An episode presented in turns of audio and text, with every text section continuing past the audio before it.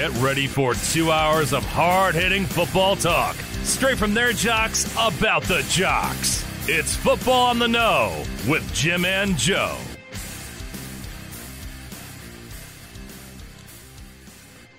All right, what's going on, everybody? Welcome to another episode of Football on the Know. I am Jim McPhee. Alongside me is Mr. Joe DeCapita. What's going on, Odals? Welcome back for another edition of Football on the Know Show. That's right, locked and loaded, ready to go talk some football with you guys.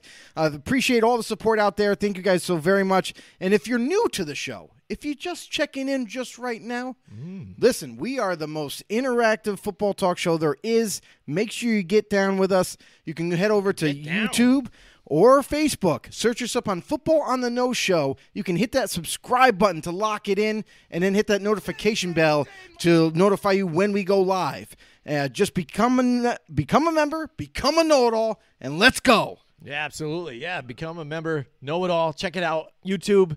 And uh, yeah, we've had a lot of fun uh, the past couple of years. And last week was uh, very exciting. This NFL season is pretty nutty this year. Uh, there's fans in the stands and Finally, right? injuries everywhere too, and there's upsets up and down. It's just nutty. We are feeling super hyped and super energized. And by the way, being super hyped and energized, go to reppsports.com, Raze energy. That's right. And Hit the promo code, raise them up. That's right. Raise them up. It's spelled right there for you. If you're listening to us on the podcast section there, it's R A Z E M U P. Raise them up. Repp Sports. I'm super excited. I'm drinking the voodoo right now. Uh, I'm amped. All right, here we go. So, Week six, another crazy week, Joe. I mean, Yeah. wouldn't you get you, some of these games you can't even pinpoint? Oh my I'll goodness! tell you right now, it, this week six was really difficult. It really was. was. and uh, it wa- there was a lot of surprises. Actually, Mm-hmm. I, I'll tell you right now, like right off the top of my head, Miami and Jacksonville, nine a.m. game That was an amazing game. in in Europe, in London. Uh, wow, that that was a lot of back and forth. I mean, I I just didn't know what the hell was going on, uh, and and I thought for sure Miami was going to have a, a pretty darn good game plan going into that, and I understand it was an early start, you know, for for both teams and what have you, but uh, it looked like Jacksonville Jaguars were way more prepared uh, throughout that game. It just seemed like they had the answers at the right time, and, and they executed the plays. You know what I mean? And that and that's why they ended up coming out victorious. I mean, listen, a field goal, like right the last second, a field goal to to end that game, and wow. That was amazing, and it and it wasn't even their, their original starting kicker. It was a guy off practice squad. Yeah, Uh, absolutely. and and uh, he comes in to deliver the kick of his life and nails it. I mean, wow, it was really exciting. And even though Tua returned this week for the Miami Dolphins, Yeah. it just wasn't enough. Right, Eh, right, and he performed fairly well too. And yeah, I mean, that's all you can ask for. Like uh, some of those early London games, I don't bother getting They're up tough. early enough to watch that, you know. But this one, uh, I knew it was going to be pretty good here, nice and exciting. Uh, we had implications with our picks on it, so I'm watching this game. It's going back and forth. It's like this could be anybody on this one. But I'm like, come on, Jacksonville. And the funny thing about the London games is, again, you know, you see all these fans show up to the the stadium that are wearing all different jerseys from other teams. Oh, yeah. But really, you know, Jacksonville has been there the most. They play there the most. Right. Um, their owner ha- owns a soccer team over there too, as well, so they Right. kind of know him. And it was kind of like a home team, uh, home game there too, because there was a lot of Jacksonville Jaguars jerseys and things, and they were super excited, hyped after that field goal made it through. Uh, and I was excited for the Jaguars as well because they've had a lot of close ones this particular season that Yeah. just ended by a field goal on the opposite side of them with all the other turmoil they've been dealing with this past week too with Urban Meyer and all that other nonsense and stuff.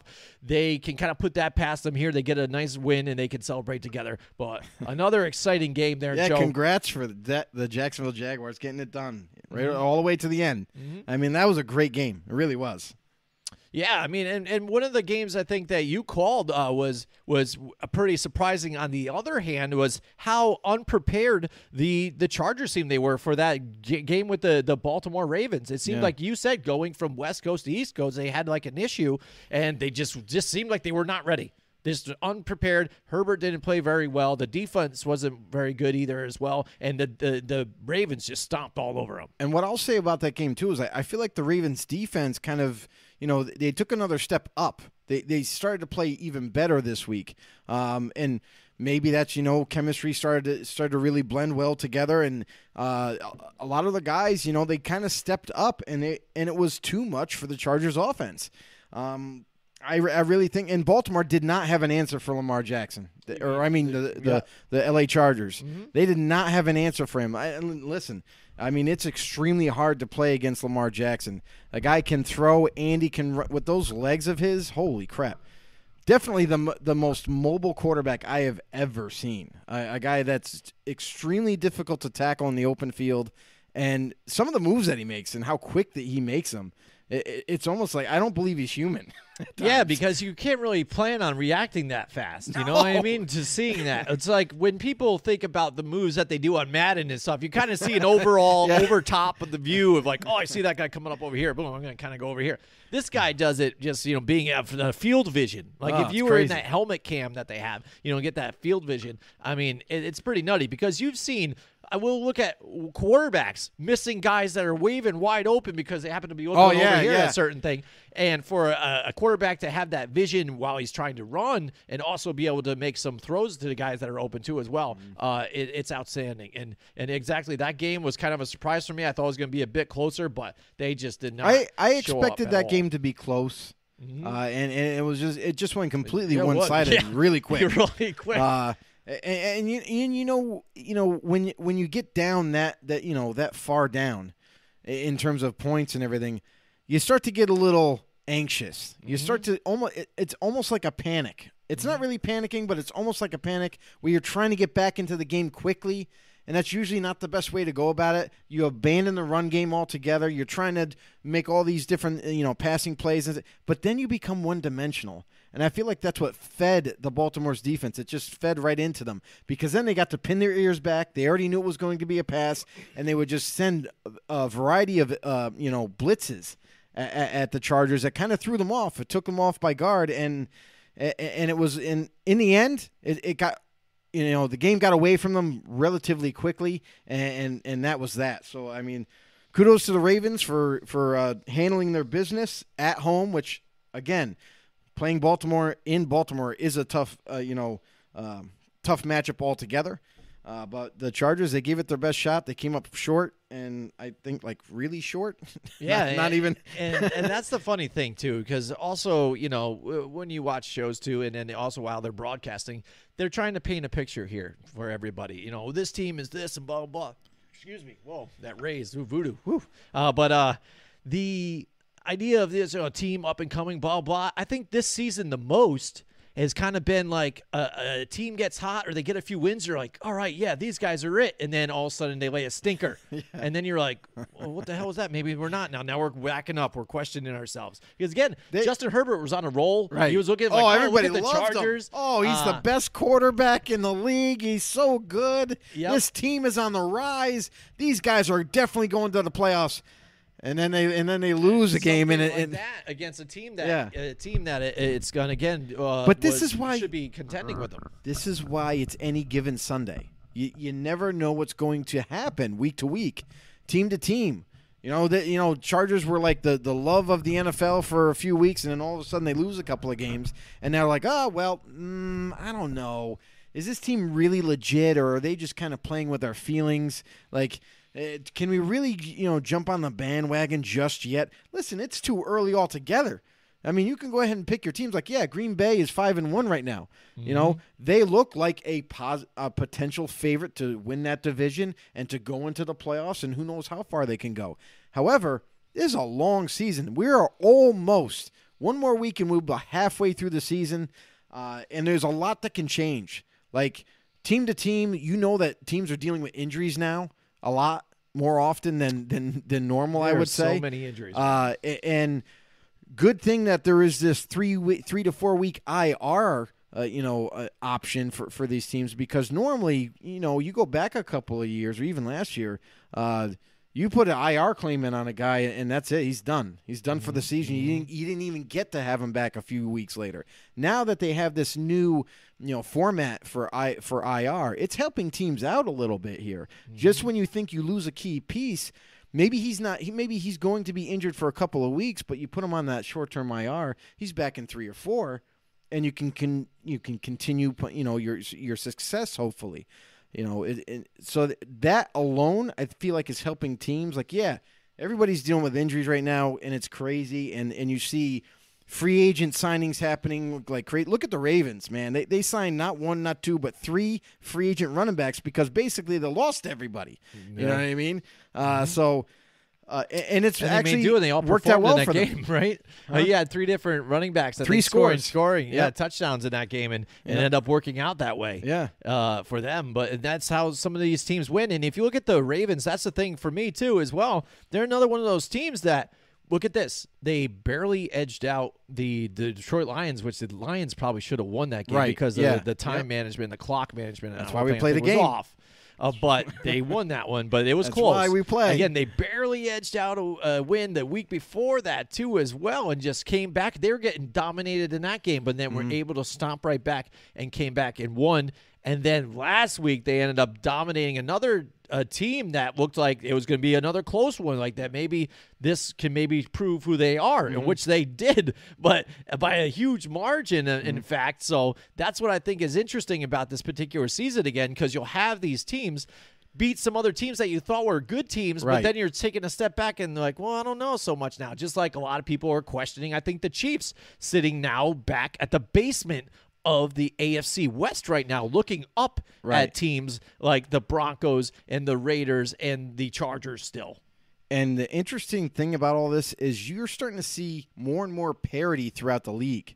You know what I mean? It's it's not qu- so quick to to surmise like, oh, well, this team's going to be absolute garbage this whole season. We have, there's no doubt. Like, It's look at Detroit. We kind of, and I, I'm going to be honest, we kind of wrote off Detroit altogether. You know, before the season started, and we said, well. Yeah, we don't really think they're going to be very competitive. Like, yeah, they got a couple of nice pieces on offense, but defense is still lacking. But to be honest, I'm I'm kind of surprised. I'm I'm impressed even with how well they and how competitive they've been week to week with some teams, and just edging. I mean, they're so close to winning it, winning a, you know a couple games that uh, it, it's hard not to be like, wow, you know, yeah, yeah, they're still there. They're still they're still capable, uh, but they still need a few more pieces, and that and that's why it's still kind of like that rebuilding transition year for them. Yeah, and I kind of cursed them, I guess, then too, because I thought they were going to be the first team with a win again, and they haven't been. They haven't got one yet. So, uh, and the I other thing bad. too is like you, you know you look at all these other situations is, is look at the team that beat the Ravens. It's the Raiders. yeah, This is and the Raiders were hot early on, and everyone's like, "Oh wow, hey, they beat the Ravens." Then they go to Pittsburgh and they beat the Steelers, and and you know, and it looked like they were getting the ball rolling, and all of a sudden they have like you know a couple of losses, and they trip over their own feet a couple mm-hmm. times, and and then and then this week i i with everything that's been going on with with the whole Jon Gruden saga and all that, for the Raiders to actually come together as a team, and not just beat the Broncos but they literally ran all over them.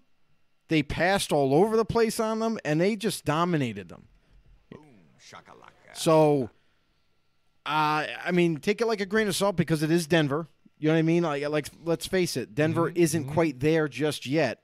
Uh, they have some nice pieces, and, and are still building on that. But at the same point in time, uh, you never know. That's why that's why they play the games on Sundays. Is for the, these exact scenarios.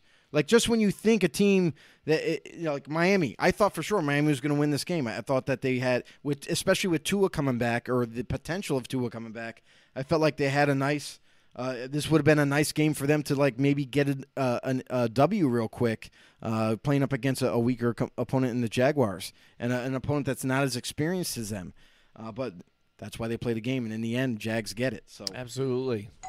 Uh, Joe, Hello. somebody's in the house there? with us. Lady Bills is in the house with us. hey, there she is.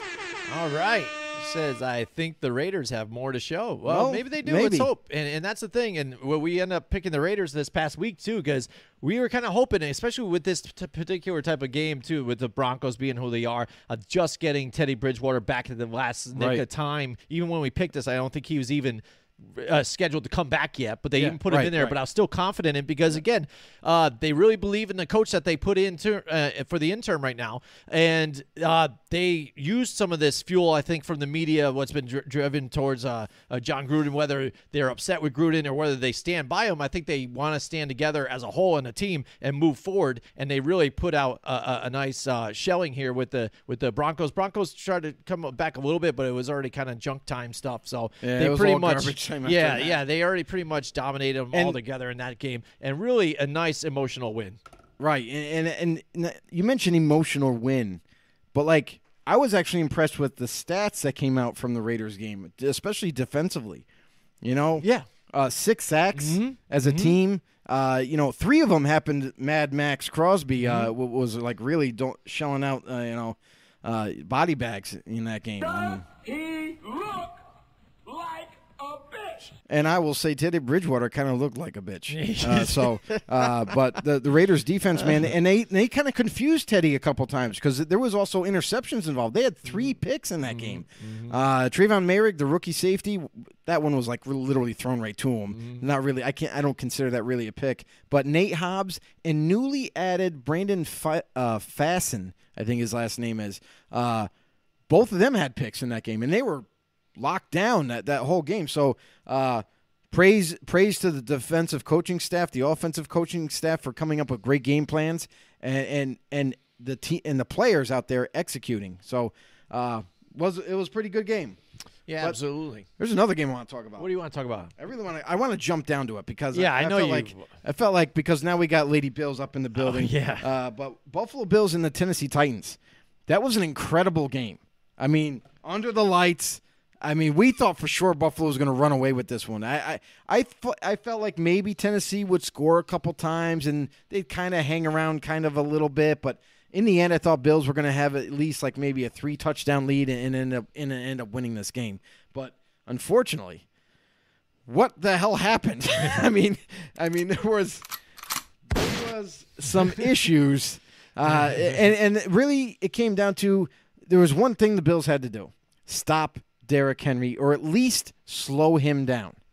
Don't Yeah. let him take over games. You know that's the game plan. That should be And, right. and and here's here's the thing. I'm gonna I'm gonna say something a little bit to any future team facing Derrick Henry. How you tackle a guy like that who has speed and the immense size that he does. You take his legs out. You don't try to hit his upper body. You don't try to hit him in the midsection. You just come in and take that leg, take those legs out, and he is done. Uh, you know, so I mean, uh, I was actually surprised with with that one for sure. Yeah, yeah, and that's the thing. You- People have tried, you know, to take him on from the side too, and just kind of glance off him. That's the thing too. They were saying at, at one point he hit what twenty two miles per hour. Yeah. and he's like what two Close to sixty 22. something like that, and you know Yeah. going that fast. I mean that is uh, nuts. Lady Bill says she uh, disagrees. She felt it, like it was going to be a battle and be closer, and you, you don't know sometimes. That's the thing. Uh, she says uh, Henry is a beast. Uh, props to him. Edmunds was the only match for him, and they tried to do it uh, too late in the game. Uh, 21.8. She has it right on the dot. Ding. And then, uh, but yeah, and that's the thing. You, looked at the, the Bills in this one, and it seemed almost like how they were playing, I think, against, what was it, week one against the Steelers? Kind of seemed like they had the momentum, and then all of a sudden they kind of were, were like tailing off a little bit, but then they started to bounce back and get in there. And still at the end of the game, they had the opportunity to win. Uh, and, and it went down to that uh, fourth fourth down conversion right there at the Oh. at the um the goal line right there. Oh, God. It's it's it's I'm a te- half a yard. I I'm think. sorry, it was a half a yard, but if it's fourth and short, right? Mm-hmm. And I understand you're right there, you're close to the goal line, and you want you really want to punch it in. Mm-hmm. But one, I will say this: it was a bad play call, Mm-hmm. like extremely bad play call, because the opposing te- the opposing defense is hundred percent thinking you're going to either run the ball with a running back or you're going to do a quarterback sneak with Josh Allen. And the other part of it, I'll say, is one bad call and two, take the points. It's too. It's a risk to go for. You had fourth down, and if you don't get it, it's game over. Uh, So if I would have said this, I would have done play action with Josh Allen because he's mobile. You fake it to the running back, you roll out, and then you could either throw it to Dawson Knox in the back of the end zone, or a hitch route for Diggs or somebody, and then you could also have the running back leak out as well. And that gives him a lot of it gives him a few options. Plus, he can also run. You know, what I mean, if it's open enough, he could run and get that first down, let alone touchdown. Uh, so that's one thing. And, and for me, if I'm in the same spot, I know you want to win the game and you want and you want to just end it there. But man, that close to kick the the field goal, for it to be that close, take the points, go into overtime. Your defense is playing well. Your offense is it, it was starting to starting to really get it get itself together. Take it into overtime and, and see what you can do. Yeah, and she says here, um, McDermott put his trust in his players, but you go for the sure thing, and uh, that that's the thing too. Is I understand where he was coming from because on the other end, I was looking at it as when they did that. Yeah. I think they really didn't believe that their defense was going to hold them because you even saw in the latter parts they were getting torched by Derrick Henry still. He was able to kind of run at will on them. I think the, the defense was getting tired, and I really thought at that point that mm-hmm. he thought we had to go for this win now because if we get the tie and then they get the coin toss, they were probably going to just run it back down and get, get the touchdown. Yeah, and Lady Bills just says she goes with how hard the Titans were playing, they were going to stop them. You know, especially for that run, any any kind of run play, they were going to stop them. Whether it be quarterback sneak or handing it off, they were geared towards that. Listen, they were betting. That defense was betting on it. They were betting on it.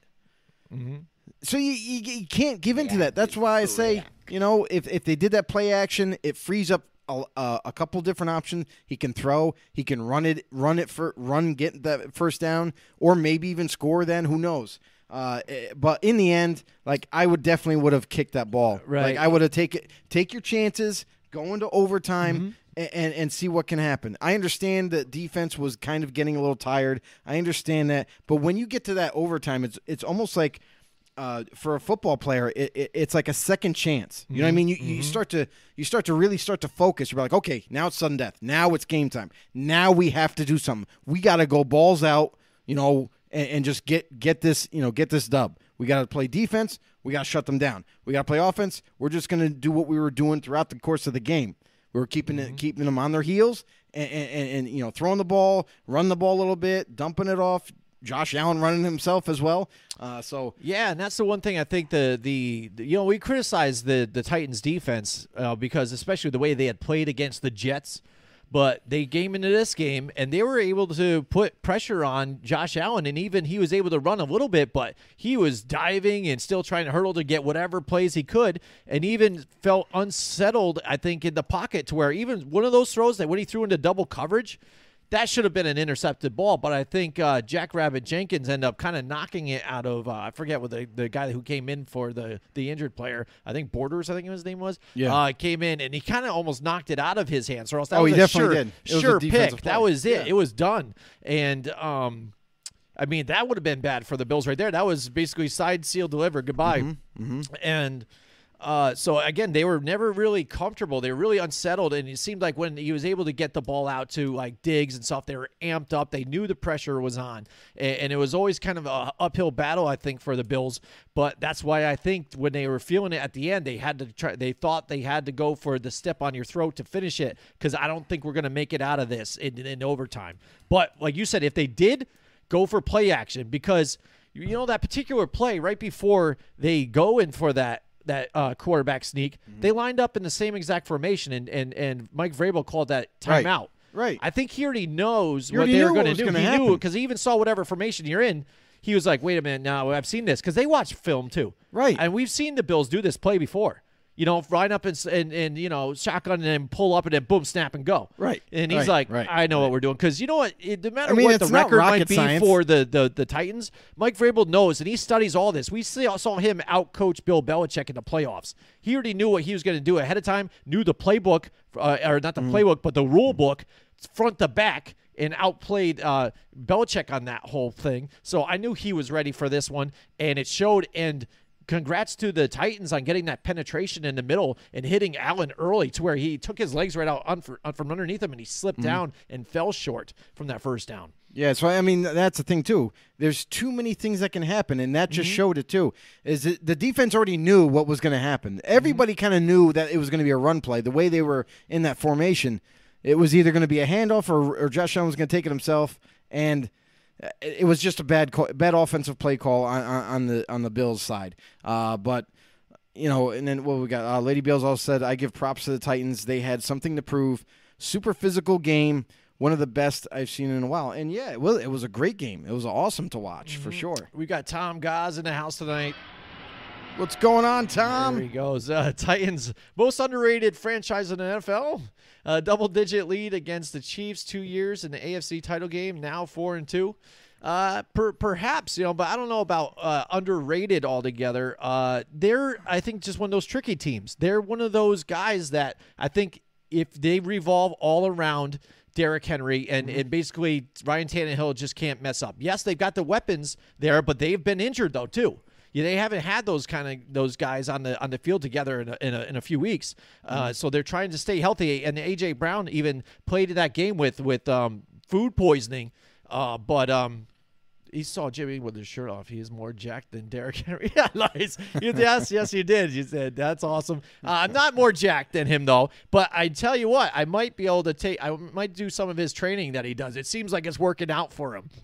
I don't think I'm going to be able to blow up to like 260 and all, uh, because he looked, I think, bigger than I did when he was in high school. Uh, so, but but th- thanks, guys, absolutely. But uh, but I think some of these teams can kind of sneak in there as almost underrated because we. There's I think what. Lady Bills brought up last particular week was the fact that some of these teams that have been the losers of the NFL are Mm-hmm. kind of stepping up and becoming some of those teams at the top of the division here. And and the, the Titans, we've been kind of asking, are they going to be able to take uh, it further into the playoffs and, and and not get shut down by these particular teams. They were able to do that last year against the the, the Patriots. Were able to boom that humps over. Now this boom humps over. Just like the same thing with the uh, the Ravens and the Chiefs. Ravens knocked off the Chiefs this this particular year too.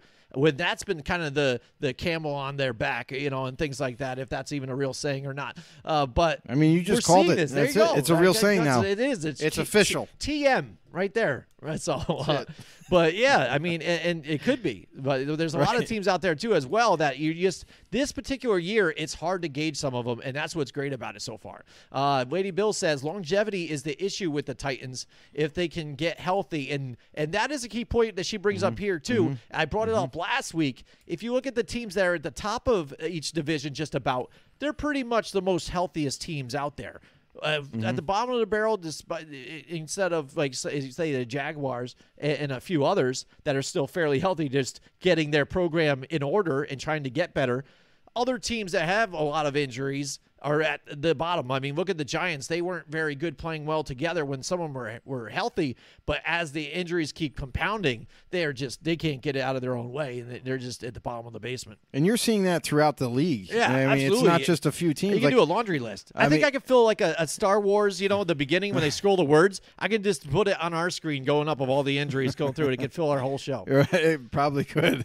But uh, so you look at like teams like the LA Chargers are one of those teams that are like coming back into that competitive race, uh, but they're fairly healthy. There's not too many you know players that they're missing, but you know just like Lady Bills just said, you know tons of injuries for the Bills. Now Bills are one of those top contending teams, and they're have they're dealing with a ton of injuries. Raiders are the same thing. They're up there in the wing column and everything, and they're competing for that AFC West, but they are heavily injured as well. So I mean, there's a mix of it throughout the league where teams are they ha- they are still winning or still finding a way to win despite the amount of injuries that they have. And then there's those teams that are healthy, and that's kind of a big part why they're on top as well. And then you've got the teams that are just in rebuild mode at, at this point. You look at Houston, who we all we all kind of figured without Deshaun Watson, they really didn't stand much of a chance uh, this season. Detroit, I mean, they're competitive. Don't get me wrong. I'm, I'm impressed by their by their the you know the competitiveness of that team week in and week out. But they are also going through that little bit of a transition as well. Yeah, and she brings up a fact here too that about um, Knox being Dawson out. Knox, is, yeah. Dawson Knox is going to be a huge blow Yep. because you've seen the he emergence of him and how important he was to that team as well. And And, he was um, he was a player that we kind of called out before the season started and said, "Hey, this guy's a question mark right now. What is he going to be? Is he going to be the staple at tight end?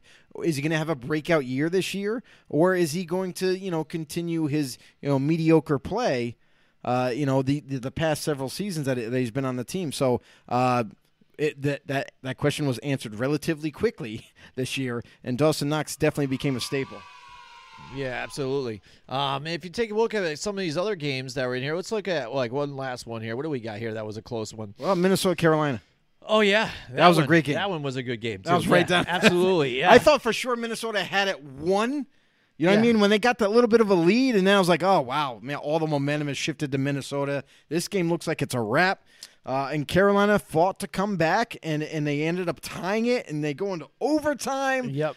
uh, only to come up short. just to come up short again, and and that was kind of uh, uh, interesting here for for me watching that game too. Because again, like you said, I thought Minnesota kind of had it, but and they were, but they were like letting the But you know just yeah, keeping them hanging They're like around still. teetering. They're teetering. On, Yeah, you know, they couldn't uh, exactly finish it off, and then you saw, you know, that Darnold was able to get some of these plays going. Let me tell you this: it wasn't exactly Sam Darnold's fault that they lost that game because there were a lot of drop passes by the receivers. Oh, yeah. If DJ they- Moore I mean, fumbling? and, and even some of them, yeah. If they if they ended up because even some of those uh, drives, they still end up going down and Yep. scoring. Yeah. But if they had all those drops back, I mean, it would have been probably you never know a what's gonna different- happen. A different uh, game and, and and perhaps outcome. Maybe, Um, but maybe. But uh, it was it was another one of those where it was, was kind of going back and forth, uh, where where the, the Carolina Panthers were trying to uh, go blow for blow with them, um, and then Robbie Anderson comes up with that last touchdown at the end to try and get it closer, uh, but. Again, just just just came up short for them in the Minnesota Vikings. That was another one that I picked tell you- different from you. I I- really I'll needed t- to hang I- on to something. I'll tell like you that. right now is uh, what you saw in that game. I watched a little bit of that game. Is is Carolina's defense as good as it is? They couldn't stop. They Mm-hmm. could not stop Minnesota's run game with Dalvin Cook. I, I was kind of surprised. I mean, I know that the Panthers have a really fast team, Mm-hmm. you know, so I figured they might have matched up well with, with being able to, to tackle Dalvin Cook or or get to him, you know, early on, so he doesn't have a breakout, you know, run or anything like that. But man, they really struggled. And does that mean that if you're a more physical team going up against a, a young defense like Carolina, and they're not that big? Like their biggest part of their defense, uh, obviously, is the D line, but they got some pretty big D tackles.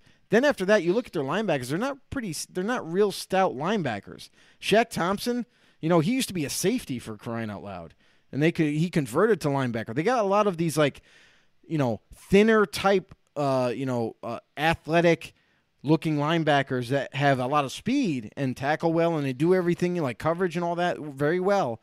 However, when it comes to taking on an offensive lineman, um, they get shoved right out of the way, or maybe even a fullback or tight end that comes in and, and attempts to block them. So that might be a, a weakness of theirs going down the stretch of this season to to keep a you know keep a close eye on uh, how teams do play them. Because like now, Minnesota, the way they had their game plan and the way they executed on the football field against that defense, maybe they have a blueprint to beat it. You know, it- but you got to be physical now. You got to have good physical blockers and and be able to run the ball. I tell you, there's two other games I just want to bring up that were really I got close one. too. I got one. You probably got the same one. Go, Go ahead, you bring it up. Uh, Dallas, New England. Oh, that's a good one. Yeah, there you go. Dallas, New England. That was ah, wow. I was on the edge of my seat that game. Mm-hmm. I was really rooting for New England because I so badly wanted New England to win. Mm-hmm. Uh, because, well, honestly, I don't like the Cowboys. Uh, Yeah, but, me too. uh, I hate but picking but listen, I, I give all the props in the world to Dak Prescott. I, I'm going to be completely honest. The guy is abs- absolutely proving a lot of haters wrong really quickly now. Like everyone, like my, me included, when he got his injury, I'm like, oh man, I don't know if he's gonna be able to come back. You know, I, I don't know if he's gonna be able to come back and be himself. You know what I mean? Because when you have a major injury like that, especially if it's your first one in the in the NFL, that it, it's like you got you almost get you get, almost get flashbacks while you're playing about that injury, especially when you it, it's one of your first weeks back in the in the lineup. You're on the field, you're playing against live teams and everything, and you start to think about, man, do I have to hide that? Do I have to like, can I run? Can I not run? You know what I mean? You could see that the first week he played, like he was still starting to look, think about like how much he could actually do. Mm-hmm. And until he became comfortable with that injury and that you know how the healing process that he went through, we did we saw that displayed that night against New England. It was amazing. That afternoon, I will say, uh, he really kind of listen. He's done everything extremely well up to this point. Uh, you can doubt the guy as much as you want. Listen, I doubted Dak Prescott when he first got into the league, and I'm like, well, I mean, I don't know. Like he's mobile, but like, can he really make all the throws? Can he can he can he diagnose defenses? Can he can he do the X's and O's part? Like, no doubt about his athletic ability, but man, he's really displaying a phenomenal career so far and being able to answer all those haters' questions about can he do this long term? Can he do this now he's got the injury? Can he do this, you know, with these receivers? Can he do this with Listen, the guy runs if he has to run. He doesn't do it all a lot, but when he does, he'll kill you. Mm-hmm. And if you don't get to him, he's going to slay your defense with his arm.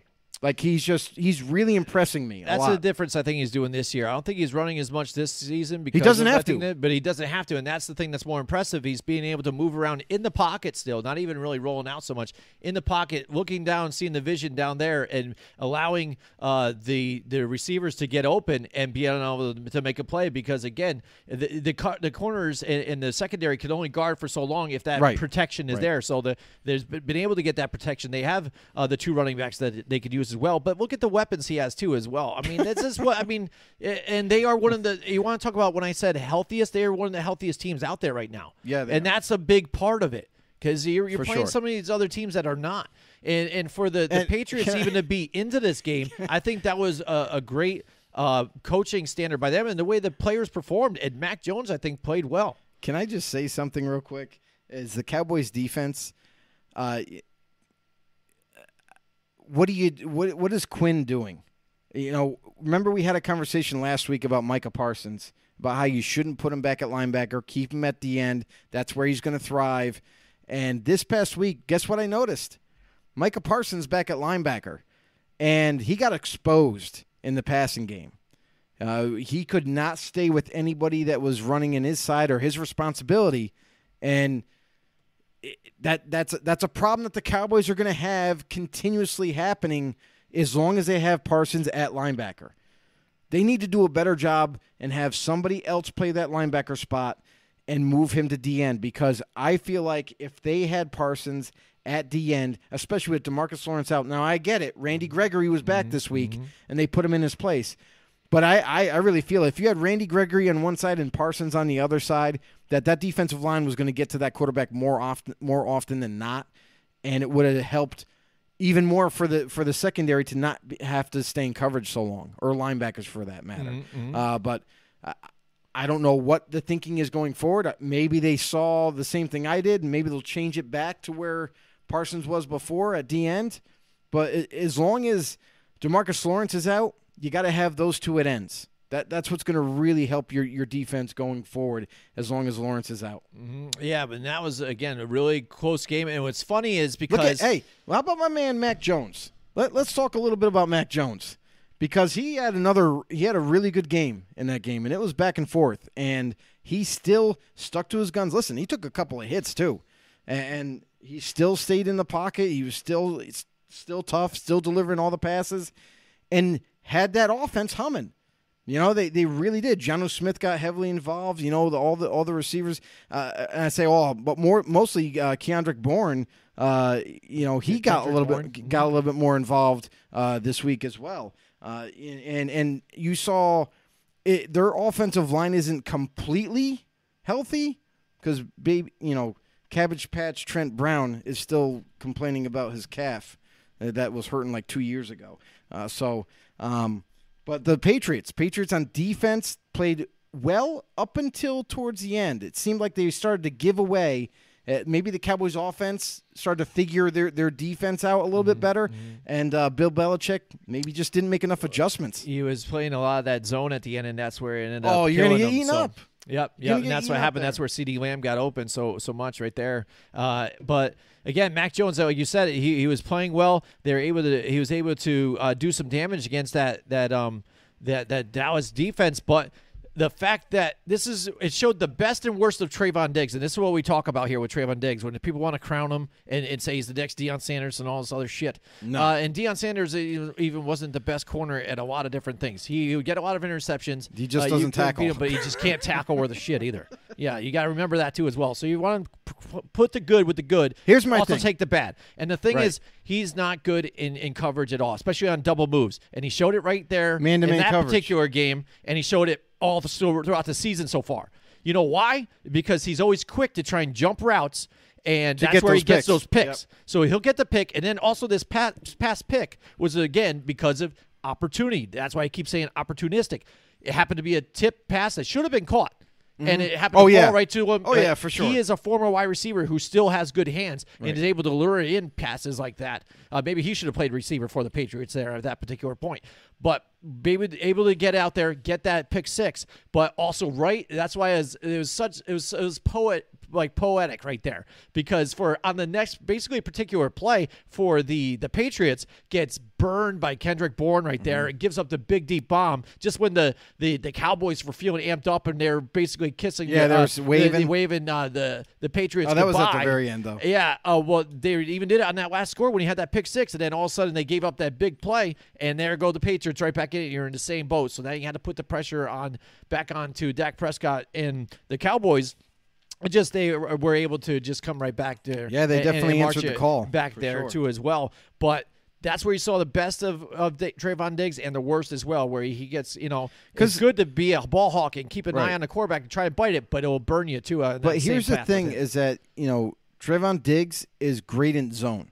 That's what he's great in, A- a- and that's when when the Cowboys do go into that zone coverage, that's when he thrives. You know, he's able to keep his eyes on the quarterback. That's when how he can jump those routes and pick those balls off. Uh, but when it, when it's in man coverage, and you have a and you have a receiver that can run good routes, you can expose him like like it was shown in in that New England game. So uh, don't don't be too quick to say how great Diggs is. Uh, he does a lot of he does a lot of things extremely well. Don't get me wrong, but just like just like any other corner, you can get burned, and he was exposed in one game on on on both you know both parameters of that. Him being successful and him being you know, you know falling short for for for uh, lack of a better term there. Uh, yeah, and, and and one other thing I want to bring up What do you bring about uh, Dak Prescott, what he's doing well, but I saw a couple of other quarterbacks that are kind of the up and coming or like the new age quarterbacks, age, like yeah. you want to say about Patrick Mahomes, Yeah. Josh Allen. He's done it the last couple weeks, and he did it this Yep. particular week. Mm-hmm. Is when the pressure's coming from the outside, he feels like he needs to run outside or further back, and what that only does is cut that angle down easier for those outside rushers and you run right into that pressure. Instead of stepping up in the pocket having the pressure come from go behind you now and then you can still see your vision and make a play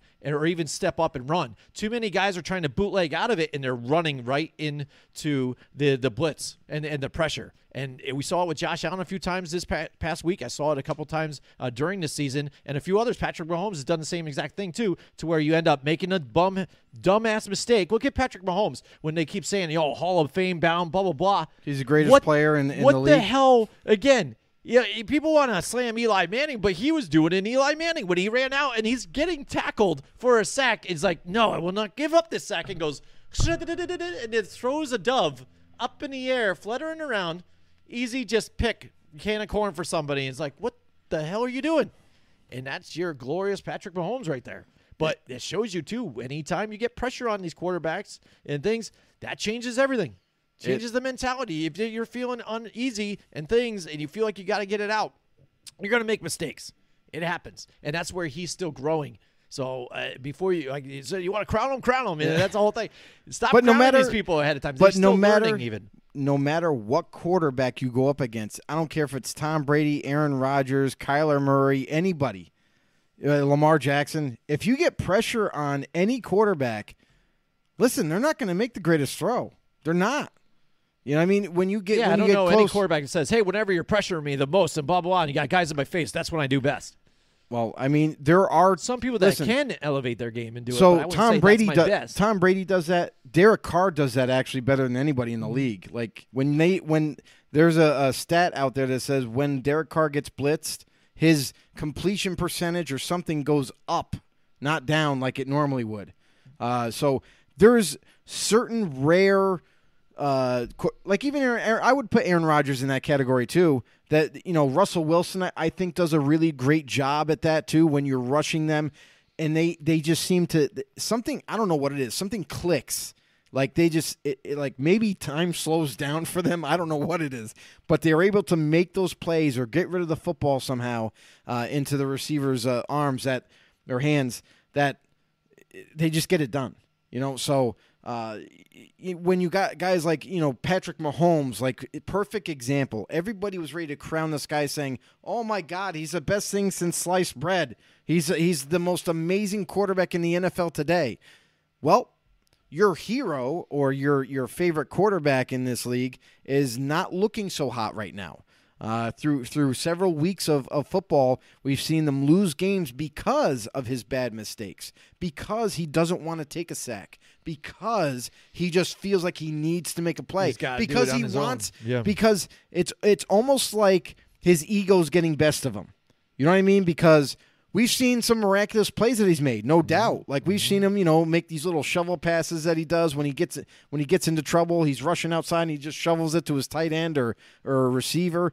And we've also seen the the the the, the throw where he kind of looks one way and throws the other. You know what I mean? Uh, so he's made some pretty astounding plays, but at the same time, this year especially, he's making a lot of bonehead plays when pressure is on. He's just trying to make make something happening that's just not there. And until he changes his, you know, uh, ability, or, or I should say, changes his thought process week to week, and get back to you know the fundamentals that when he came into the league, get back to that. He's going to continue to struggle. Right, and then, uh, we've seen it happen with a few different quarterbacks. I think um, Eli Manning started to get like that. I think Carson Wentz, even though he's been getting injured, and that's the reason why I think he's been getting injured. I think I he say that. feels like he needed to make the play. I would and say- get things done because uh, that's what had to be done. Right. Because especially the pressure getting there, they feel it and they feel like they have to do something, so they won't go down. He does it numerous times. You know, he doesn't have even the talent that, that yeah, Patrick Holmes has shown he's been doing, but you've seen him just about to go down, and the, something goes through his bonehead brain and says, "I gotta throw Get this of it, away." yeah. and then it's uh, it goes right to somebody else, and you're kind of like, You're "What the also hell?" starting to see that too in the AFC North with Ben Roethlisberger and also Baker Mayfield. Mm-hmm. Yeah, Now, absolutely. don't get me wrong. Baker Mayfield does have an injury. It's his non-throwing. Uh, you know, show he's got a torn labrum, Mm-hmm. and he's being shut down for for the Thursday night football game. Won't be That's able good. to play. gotta heal up. Uh, but it's not going to heal. Like this is going to be as long as he play. yeah. eh, Listen, he gave it a go in practice. Said, "No, this is too much." Listen, it's only you're. It's a pain management Mm-hmm. problem right now, and it could develop to be something even more serious uh, if you keep going with this. Mm-hmm. I understand Cleveland doesn't want to shut him down. He doesn't want to be shut down because it is like not even the halfway through the season. Maybe they could make it. Maybe they couldn't. But in the event that Cleveland is like kind of out of the playoff race or something, if that happens, then just shut him down and, and call it a year. Uh, but he's another quarterback that's trying to make things happen that just isn't there. And I wonder if it has anything to do with Odell being back. Because we noticed the last time he struggled was when with with that when they made traded for Odell and he came over, it seemed like Baker Mayfield looked atrocious at times. And you're and you're kind of wondering. And then we started to hear murmurings of Odell in his ear, like "Throw me the ball, man. You know I'm going to always be there. Just throw it up to me." A lot of pressure he was putting on a young Baker Mayfield at the time. Now Odell's back. It seems like two years uh, of of missing football, and um, and now is that is that happening again? Like is Baker feeling like he's being pressured to do something rather than just play quarterback? Just throw the ball to whoever's yeah, open. Yeah, look at your your views and who you have open and things. Instead of say, "Oh, there's Odell. He's my big guy. I got to get Right. to him now and Yeah. get things going." Especially when you haven't been able to get that uh, you know momentum together and, and be on the Mm-hmm. same page with each other.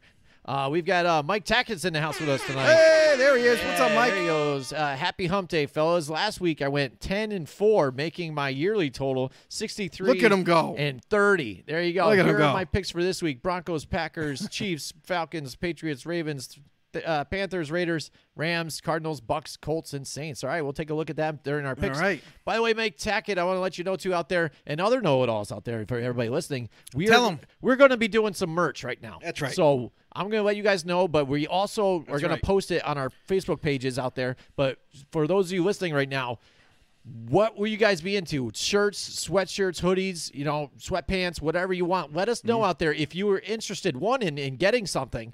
And and what item would you like to get so we can get an inventory together and we'll get our Right. shop together for you guys. And when it goes live, we'll let you know about pricing and all that other nonsense and stuff. But we want to get a gauge of what you guys are into because we want to be able to best serve you know it alls out there and be able to get you guys the product that you want.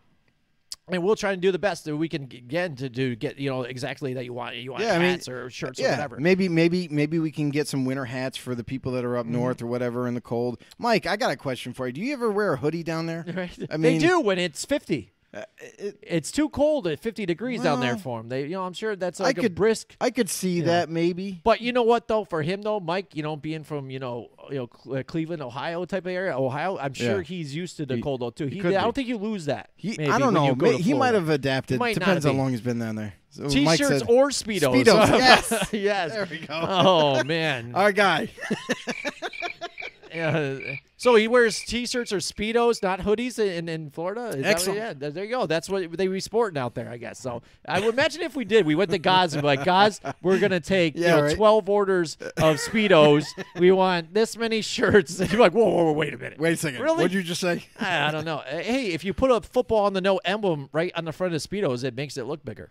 So there you go. Oh, there he Uh, goes. well, he's a long sleeve shirt and shorts kind of guy all year round. Uh, gets cold in Columbus. See, see, I knew he would kind of get go. that. And, Yeah. But he's one of those bigger guys too that Right. I think is just like again longer sleeve shirt and has to sport He's the shorts. He's football bred. yeah, yeah. He's just a football bred kind of guy. So Mhm, absolutely. So there you go. And and yeah, so anybody else out there too, if you guys are interested, uh, let us know in the comments and stuff like that. Uh, what you would be interested. Yeah, we just wanna get- t-shirts, whatever, and then even sizes too, if, if so we can gauge on what kind of sizes to Right. get for everybody. just trying to gauge how how much interest we got, so maybe we can get a little bit of inventory for you guys uh, and, and send. Mm-hmm. and we're looking to at early November, so it's coming a couple weeks. So just to let you guys know out there. So definitely, we're, anything like that, we're, we're really appreciative. Uh, one more thing, just quick about the games last week. I'd say just even don't touch on it a whole lot, but I'm the not- Steelers and the Seahawks, I thought that game was closer than I thought it was going to be. Even with, with Geno Smith, he looked good at times, was able to Yeah. get some things and, and make some things happen. And they even were making that drive at the end.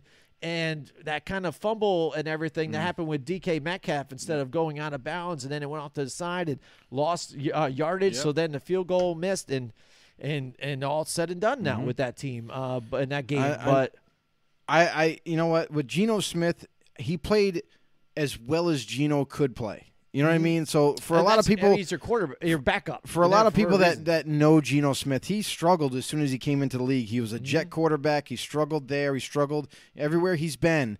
And for the longest time, he's been kind of just sitting up there in Seattle, waiting, eh, you know, as as uh, Russell Wilson's backup. And nine times out of ten, Russell Wilson doesn't ever get hurt. Like he's pretty healthy of a quarterback. Mm-hmm. Uh, so Geno was just collecting a paycheck basically for the Yeah. longest time, and now it's his time to shine. And and actually, you know, he's head and head and shoulders better than what he used to be. Uh, so would I, will give that. I will give Seattle a lot of credit in developing him further. Mm-hmm. Uh, a- and, yes, he's your backup quarterback, so you don't expect him to be Russell Wilson, but he has some mobility. He Mm-hmm. can run uh, when he gets into trouble, and you can't expect too much of him. So he's not Russell Wilson. So you know when it comes to game planning going forward, until Russell Wilson makes his return, uh, you got to keep it simple. You can't make it too. You can't put all everything on his shoulders. Now this is going to be an excellent, uh, almost an excellent um, transition for Russell Wilson to be like, hey, how much did you guys miss me? You know, three or four weeks out of out of the year, because we all know that mm-hmm. the the issue that he had in this past all season was I'm not being protected enough. The offensive line needs to be improved. You guys need to do something, or I may want to be traded. That was being reported out there, and it sounds like Russell Wilson still is not happy with this organization. So coming into this all offseason, this is your indication right here. Geno Smith as your starter right now for the moment.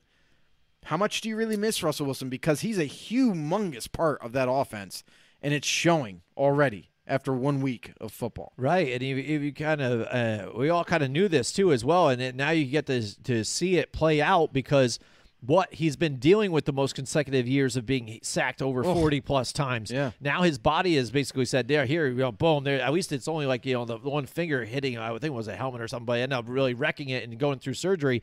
But nothing major like a torn uh, type of tendons here, there in his legs and other things that really uh, hinder him from being uh, to be able to play the quarterback position altogether. Yeah, he just needs to heal Um, up. Yeah, so I mean, he can sit back, but you know, he's been a real team player too for them as well on the sidelines, being motivational for everybody. Oh, of Uh, be, course. be there with um with uh, Geno Smith as well, and I think, like you said as well, Geno Smith played as good as I think as about he could do. Right. And the, the idea for like he did not lose them that game. I think he kept them in the game and played well. played well. And um, but that shows you how much Russell Wilson is is uh, kind of missed by this team, and the the fact that when you looked at the the Seattle Seahawks, they were able to get chunk plays from Russell Wilson. If you looked Mm-hmm. at his uh, yards per uh, attempt, it was like over 15 or something like that each you know play, know, Mm-hmm. bigger chunk plays, and you weren't able to get anything like that from Geno Smith. Uh, and, and so I think the team performed well, but yeah, they're going to struggle with not having uh, Russell Wilson. And it could play into something in the offseason, you know, and, and it probably should. And, and, you know, and that makes it even more exciting for some of these other teams and people looking at their franchise and be like, oh, I hope my team goes wa- and tries to go and get Russell Wilson right now. Washington football Yeah. team. Oh my goodness, it's Mhm. scary. No, I don't want to hear any of that, but uh, but yeah. So I mean that, that that's something to look forward to in in, in the upcoming uh, weeks here, but we'll, we'll see. It, but that's going to be different for the New York this team. Giants? Yeah, I hope so. You know, but who knows? Yeah, I'd rather not see the Washington football team.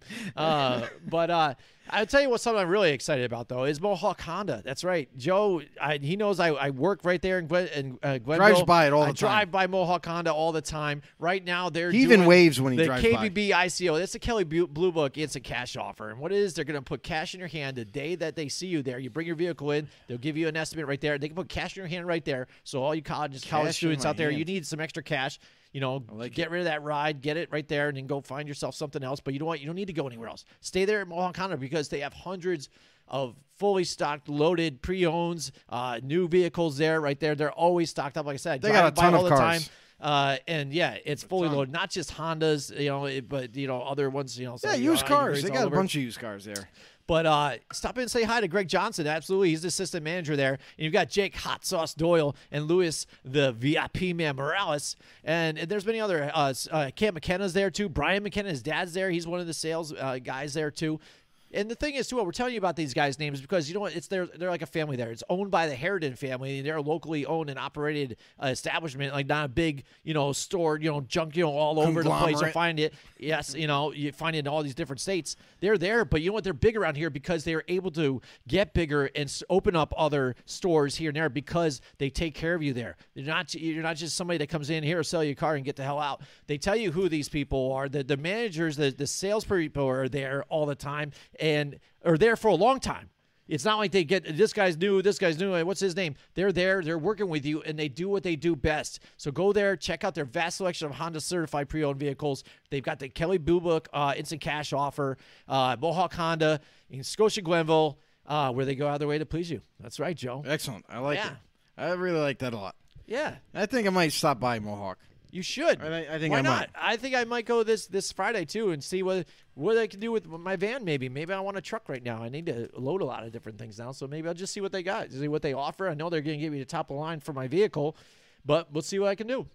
Yeah, I mean, Um, you're going to do better than any uh, anywhere else. Oh That's yeah, what I'm that- going to tell that you. is- that is absolutely true there. So all right, so next up, uh, I've added this segment too. This particular year, we've had a lot of uh, different players that perform and then they don't, and, and things like They that. They disappear. and what's funny is looking at the, the different players when I'm trying to find these guys. I even looked for one this Hmm. this particular week, and there's a lot of even players that I maybe even overlooked that were playing so badly. Because I Mm-hmm. was looking at some that I was just like, yeah, well, how they're doing right now? Well, they did okay, but in week three, when I even picked this guy that was really bad, they were pretty, they were a stinker then too. You know what I mean? And I was like, oh man, I could have used them even then. So, but it was kind of tough for me this week again.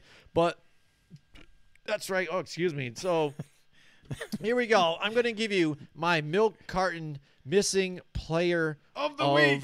the week. That's right. Who is it? Oh, It's no other than Daniel Jones, and I feel bad about giving it to Daniel Jones Oh, too, because Danny he Dimes. is coming back from a concussion. So I hear you there, and I didn't want to, which I didn't want him to play either, because again, I think it was like four days is too early Yeah. to kind of come back from it. Like, oh, he's cleared to go. Yeah, Because right. he was when you're stumbling and He fumbling, was- you're ready. yeah. He was got your clock cleaned. I thought Uh, for sure he was going to be labeled with a out, concussion. especially when you got Aaron Donald and the Rams that are fighting right there on the other side of you. I mean, why would you go through some more punishment? Send in the rag doll. Yeah, and, and, and, like I said, I looked at some other guys, you know, Miles Sanders and some and some others, uh, um, uh, how they performed. I'm like, uh, yeah, they really had a worse week this week. Like Miles Sanders, I think week three had like 30 yards and like four touches. It was terrible. But so I looked at it this week. Daniel Jones, he was probably the worst of the worst at this point. Uh, he was 29 for 51. 57%. He hasn't thrown that bad this Wow. season at all. And for a guy that looked like he was trending upwards, and it's sad and maybe the the concussion was a problem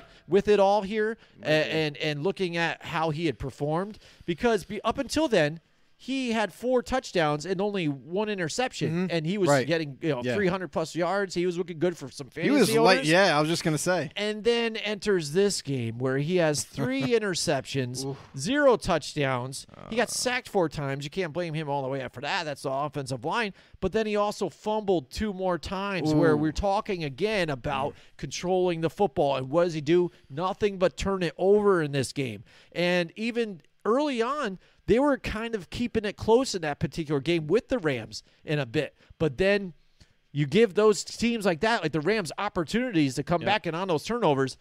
That's when they just pummeled the crap out of them. And then you saw early on, it wasn't even later on. They were like, "Oh, we're just defeated." It just got ugly. Really, yeah, they were my good, bad, and ugly. You know, last week they were my ugly.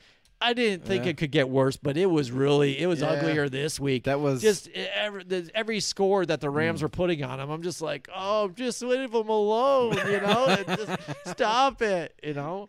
Uh, but yeah, Daniel Jones, he's got to be uh, my milk carton Oh, missing funny. player of the week. He was, Yeah, and that was a good one. And what's funny is if uh, you look at some of these guys, uh, I I want to say it's Hanzus that came out with a, a guy, but it might not be. But these NFL analysts that come out with stories all the time, you see Rosenthal and these other guys, and their their power rankings and all that stuff, and it says like. I just got a text earlier on and it says like Daniel Jones moves up a spot, you know, and this is in his ranking of quarterbacks, and he projected to do well and bounce back this week. And it's like, how did somebody play that poorly and move up a spot in any kind of ranking? I, I really don't get it. And what are some of these guys doing when they write some of this stuff? I swear they just want you to click that and be like, Yeah, what the F like is this guy talking about? And then you're like, yeah, It- that is nonsense. Why did I just give him another click? Damn it. And they want you to feed into the bullshit. Yeah, that's what it is. you to argue. They want you We've to just gotten- feed You into know, I'll tell you what, we've gotten listeners that way though. You know that we've gotten listeners by some of those uh, groups from NFL and stuff like that. Yeah. You know, and some of those posts that they disagreed, and then we disagreed, and they're like, "Yeah, yeah, well, we bring up this point," and they said that's a valid point. And we said, "By the way, we have a show." And like, "Yeah, we'll check out that show." Yeah, And exactly. we have honest opinions, but um, Yeah, we don't get feed. We don't stuff the bullshit down your throat. We were we are giving to give you our honest opinion, we, and we are interactive. So you guys can reach out to us, comment down below. Don't be shy. Uh, we will talk about anything. It doesn't have to be anything that we that we got running through the show. It could be anything. yeah, bring up a could be- different topic. Mike could be about- does that all the time, Right. and nice, good points. And It could be about your team. It could be about a player. It could be about a possible trade. It could be about fantasy. It could be about anything related to football. We welcome you all here. I just want to take a, a, a moment right here to, to thank everybody that, that does support us and follow us on any podcasts that you guys might listen into because we are across the board on podcasts. Uh, anywhere you, you, you listen to your podcast, we are there. Go make sure you follow us on there. Really appreciate all you guys' help as well. And uh, don't forget, like, listen, if you love the video, you like the show, you like to interact, head over to YouTube or Facebook, search us up Football on the Know Show, hit the subscribe button to lock it in, notification bell to, to let you know when we go live, and you can also follow us on Twitter at FB underscore no. All right, yeah, and you know what you could do right now too is Joe. We're seeing we're super excited and we're thanking people. what are we- what are we doing? Why don't we thank our sponsors? Oh! from, uh, Johnstone Supply. That's right, and tell all of our uh, members out there about Johnstone Supply in Troy. Uh, Johnstone Supply in Troy, New York, 6th Avenue, get down there if you need any kind of needs that you you uh, if you have a house, you have an apartment, you have anything, you need to help with the furnace, you need uh, to change the filters out. Oh, Mike Tackett knows it's You- getting you cold do- up here in New you York can do right now. all it's that gonna kind get of stuff. cold. Listen, winter is almost here, everybody. Does your furnace need to be replaced? Maybe. I think or so. are you looking to upgrade your heating system? Johnstone Supply Supply in Troy, New York, can make sure your home stays warm right through all these cold months that are that that we're kind of we're like slowly going through right now. Um, a family-owned and operated business, Johnstone Supply in Troy, has been helping upstate New York residents for decades. You can visit their store on 6th Avenue in Troy, New York for more information on how they can help you this fall into winter, whether it's finding the proper change for your filters or making sure your home is heated properly. Johnstone Supply in Troy staff can help you answer any kind of questions you may have. From George to Tom and the rest of the staff, they're looking forward to seeing you. Follow them on Facebook or call them today at 518 272 5922. Johnstone Supply in Troy, New York on 6th Avenue. Check go. them out. Check them out, or check them out online. That's right. All right. So, Joe, we used to do this segment a while Used ago to. when we, We were talking to. about certain teams, if we're buying and what they're doing or Yeah, selling stuff. yeah, But we're going to switch it up this time. Okay. It's called buy or sell Or And- trade. or we'll trade. But that's the whole thing, and this is what we're talking about with these guys. And so now the trade deadline's coming up. Week eight is the last week to trade here for Ooh, for it's teams. You know, so it's the next week. Uh, but right now, a lot of this, uh, you know. Uh, uh, the the this this Mm-hmm. talk that's been going on. What should some of these teams do? There's a few that are on the on the cusp. A couple around 500, and so I think this team needs that. That team should do this and that. Mm-hmm. And um, uh, I think one of your teams out the even out there, if you guys are watching, you probably see this. You're like, oh man, if we only had this I one wish- other yeah. guy, if we went out Right. and traded and added this guy, this would maybe help get us to a point. Or we should say maybe we should just hit the emergency escape hatch right now and just start selling right now. Go Sell, sell, sell, sell, sell. And, and that's the thing. A lot of people have said that about the Giants, but I mean they're so injury riddled right now too. It's like who are you gonna trade or, or whatever, especially when they're already injured. Like here we got this guy sitting on IR right now. Do you think you guys would want him? You know, it's like. And then you know Sterling Shepard comes back. Like you guys want him now? You know, like what? Uh, what are you gonna do? But uh, where's some teams out there right now, Joe? I think even know, the Tampa Bay Buccaneers, they've had injuries there at the secondary. They've tried to go Mm-hmm. out and get. They got Richard Sherman too, and then he even got injured like the first week back in. The season. It's what happens when you there. don't practice in the off season. You, you just come cold turkey into the season. But that's going to be a weakness for their team. and that and that's what I- I feel like a lot of people need to pay close attention to. Is like it's okay to go and sign a, a veteran free agent, but just be prepared if they can't last all the season because they've been out. You know what I mean? They, they haven't. I mean, they might have still been working out this whole time to to stay in shape, but it's not football shape. You know, it's it's a little bit different. Uh, so uh, when they come in like this, like cold turkey into the regular season, they kind of get this like you know, uh, you know, like uh, like a speed round. You know what I mean of, of learning the playbook, and then they they want you out there as soon as possible, and their bodies might not be ready. If not, they definitely are not ready uh, to, to to last all season and to and take and, and do the grind there.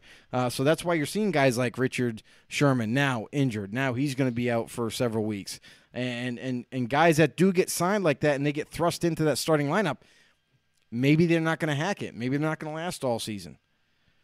Oh yeah, absolutely. So I mean, when I looked at them, I'm like, they- maybe they could trade for a corner. I mean, but what other ones are out there? I- I it's tough, but they they would need somebody. But I mean, who else is even out there in free agency right now? So it, it's tough to, to come by. But I mean, there's slim pickings now at corner. Like, mm-hmm. I mean, DJ Hayden is out there, guys like that. Like, guys that aren't going to like come in and, and be like shut down starter. You know what I mean? Lockdown mm-hmm. starters.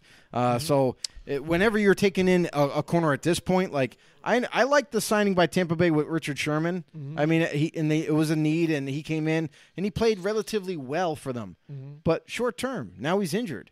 Uh, you know, when he comes back, is he going to be able to stay healthy the rest of the season? You know, uh, so there's a lot of questions with that going forward. And until they maybe get some guys healthy back, uh, uh, they're going to go through this this whole this, you know musical And. I mean, I brought this scenario up to you off air, but I'll just do it again here, just for the, the to uh, kind of bring it up in, in conversation and discussion. But and the re- and I'll give you my reasoning kind of through it all. But I thought maybe Tampa Bay should use uh, Mike Evans as trade bait and, and maybe look at the Eagles and try and get Darius Slay from them because they have even a lot of cap space. So even if they wanted to try and re-sign Mike Evans to a bigger deal, that it gives them another offensive weapon for them instead of just trying to you know, utilize you know Jalen Reagor uh, uh, over there. And um, yes, they'll lose on the defense there, but it's it's an older corner, and that'll help out the Bucks right now. And the Bucks will also probably get a pick also as well, even a decently high pick uh, for for Mike Evans as well, and giving up Darius Slay. So then even the Buccaneers can still have that trade pick or that that pick right there in the upcoming drafts to help get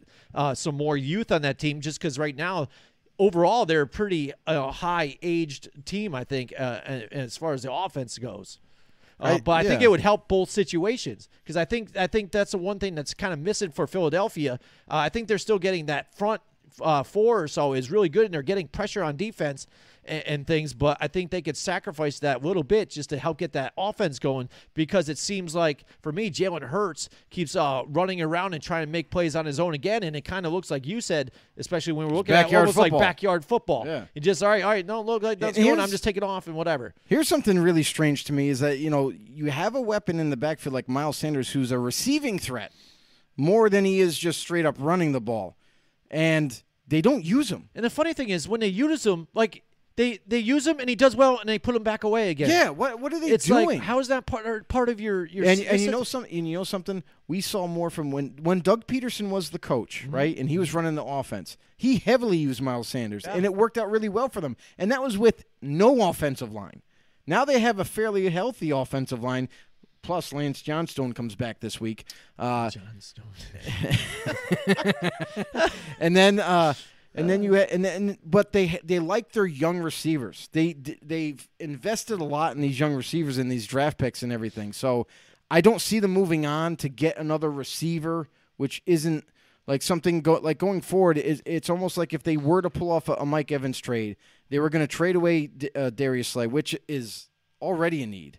Uh, I, I just don't see it happening. I, I don't think it lines up for either team. Like, yeah, Tampa Bay could unload Mike Evans, sure, because he's going to look for a big contract in, in the near future, and but they and they get a cornerback help for this year.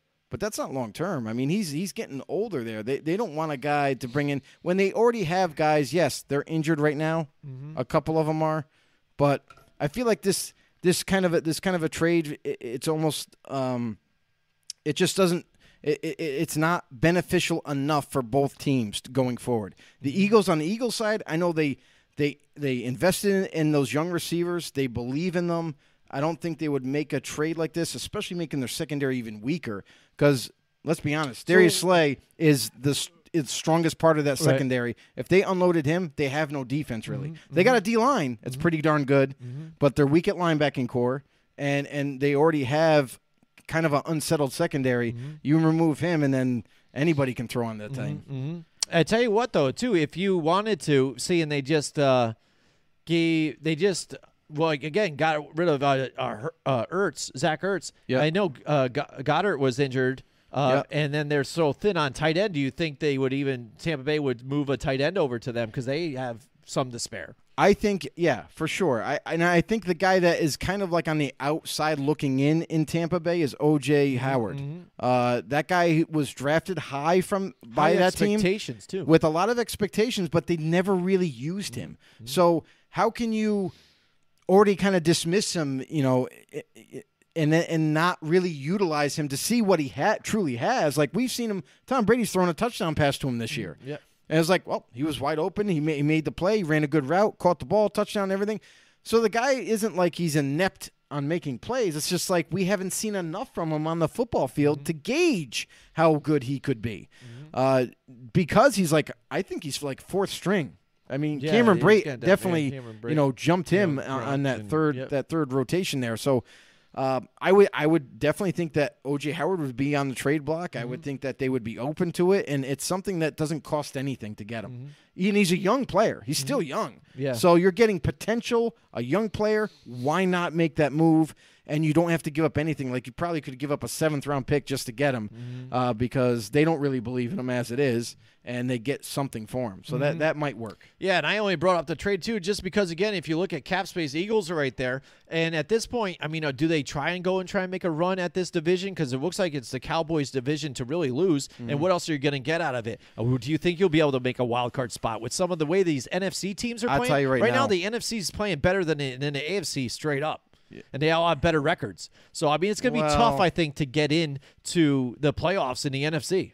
I, I wouldn't say that uh, the NFC is by far large and bounds better than the AFC. AFC's got a lot more parity than the Yeah, NFC. yeah, I can hear you uh, there. So you, we don't. We still even going into Week Seven. We there's not a clear picture yet. Oh, that's like true. there's a there's a couple there's a couple teams that are starting to pull away. Like Green Bay's five and one. You know what I mean? And and and uh, The Arizona and Cardinals. Baltimore Ravens, like uh, they're they're starting to look like themselves again. Mm-hmm. Uh, so it's like there's teams out there that are starting to get back in the groove of things uh, that look like the, the playoff caliber teams, but there's still a hell of a lot more football to play. Mm-hmm. And depending on how each team's uh, you know schedule is is for the rest of the way, Mm-hmm. it could be really hard. It could be really easy.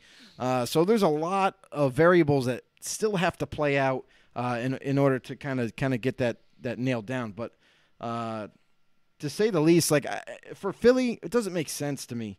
Uh, I would say if Philly was close to Dallas, like if they had a, a, a close record with Dallas, and that one trade could maybe put them over the hump, uh, maybe they do it.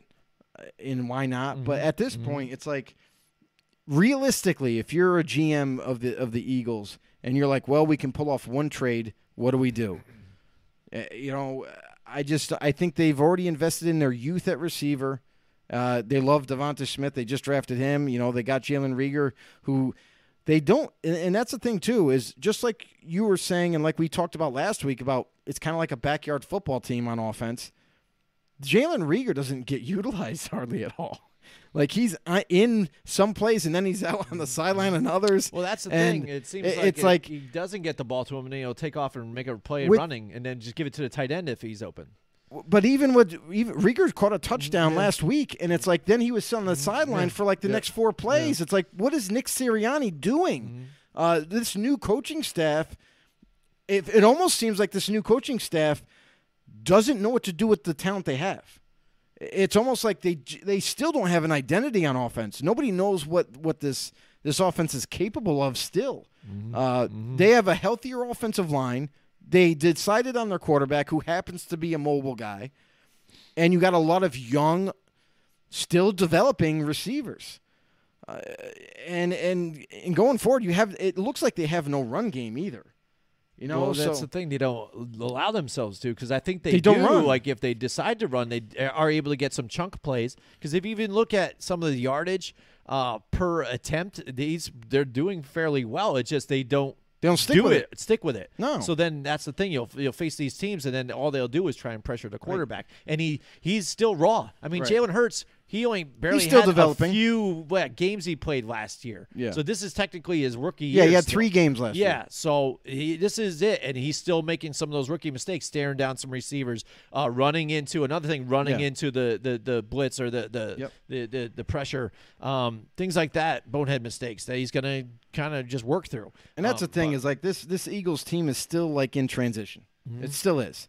Like we uh, some some I know Eagles fans, I know I know some people had kind of like a little bit of high hopes for Philly this year because okay, yeah, we've decided on our quarterback. We're moving on from Wentz and Jalen Hurts going to be our guy. He's mobile, he's all this. But then you have a lot of young you know, you know, whether it be DeVonta Smith at rookie as a rookie, or Jalen Reagor in his second year, or these other guys like um, uh, what's his name? Like, I think it's Watkins is his last Yeah, name. Like, yeah. he- he's another receiver that's still developing, very young. Mm-hmm. Like their whole receiving core is extremely mm-hmm. young.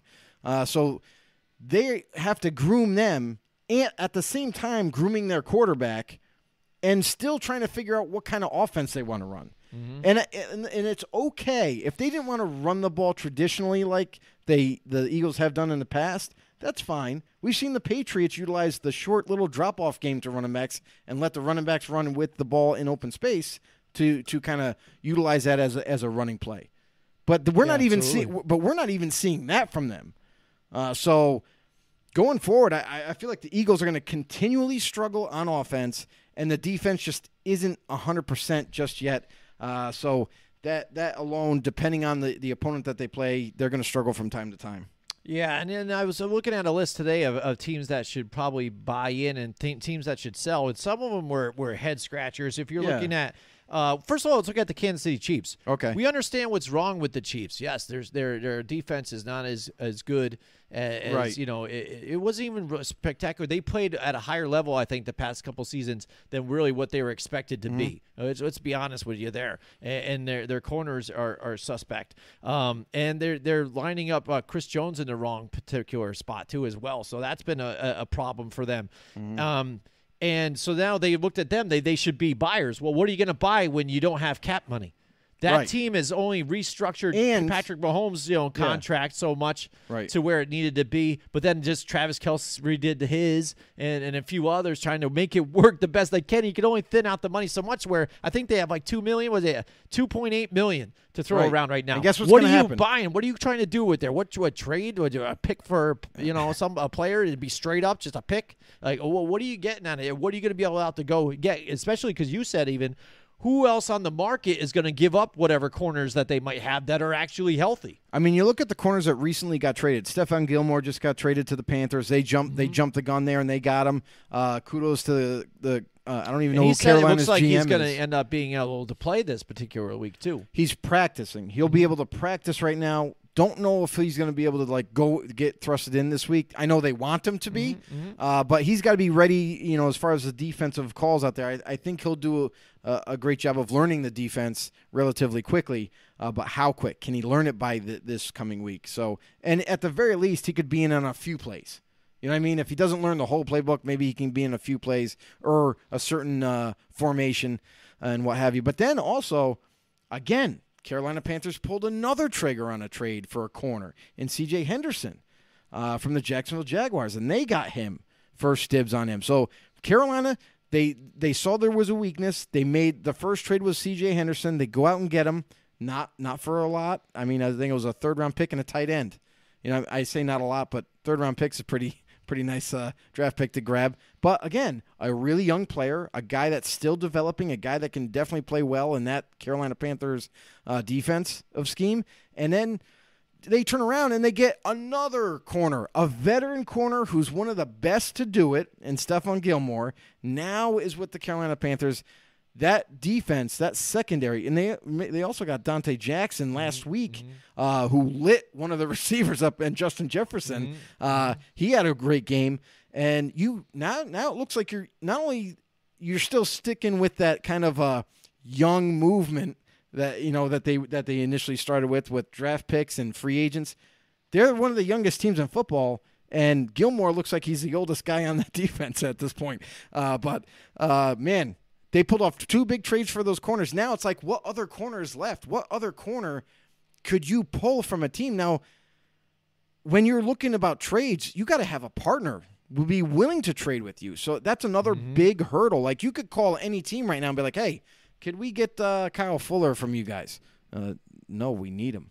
You know, like the Chiefs. Right, Like right. that. That could be a, a thing. But again, Chiefs need corners. Yeah. Uh, they don't want to give up another veteran like Kyle Fuller, and and, and now they got a, two holes at at cornerback. So it's like, really, does it make sense for teams like maybe the Chiefs, maybe Green Bay, maybe a few of these teams that I know were on, uh, you know, in articles like, hey, maybe they should be buyers. Well, why?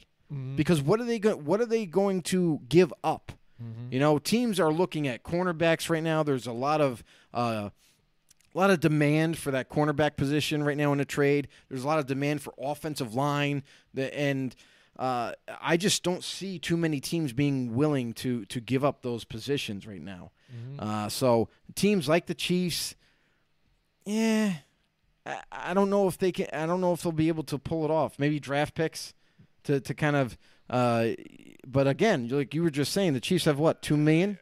Yeah, Under yeah, the two- cap? yeah, two point eight million. So yeah. whatever player they're going to go after, if they if they were going to, it'd have to be like a million and a half tops that they're Right. going to take on in a contract. So Yeah, because then you got to look at it. Say offensive weapons. You know, they're they're thicker, kind of on offense. At least in wide receivers. Like Right. who you get? You're not gonna, Hardman. Yeah. So Like yeah, that would have to he- be one of yeah, the- but he doesn't even make a whole lot either. So you're not really shedding a whole lot of uh, weight on Oh, cap no. space there either. Oh, no, So, but- but yeah, but, but you're trying to do going- a fair trade. If you're going for draft player picks, for player, then it would have to be. there's you no way you that'll- can't do that play- doesn't so happen. That's the only thing they would do. But draft pick is going to help him at this point. Well, no, But it'll help him for the future. For the future. So that's what you're doing. And right now, I don't think they want to plan for the future. I want. They think they want to try and get back into this division. but they can't get what they want. I is the know. bottom line. Exactly. That's So- why that whole thing was kind of confusing for me because it sounds So, good. Like these guys should done- buy. Yeah, they should. What but they if you don't have the money to go You know buy, what- you yeah, know what I should go buy a car right now because I can probably use one because mine's not working very Yeah, well. right. But do I have to got the money You to know buy what they right shoulda done? No, I don't.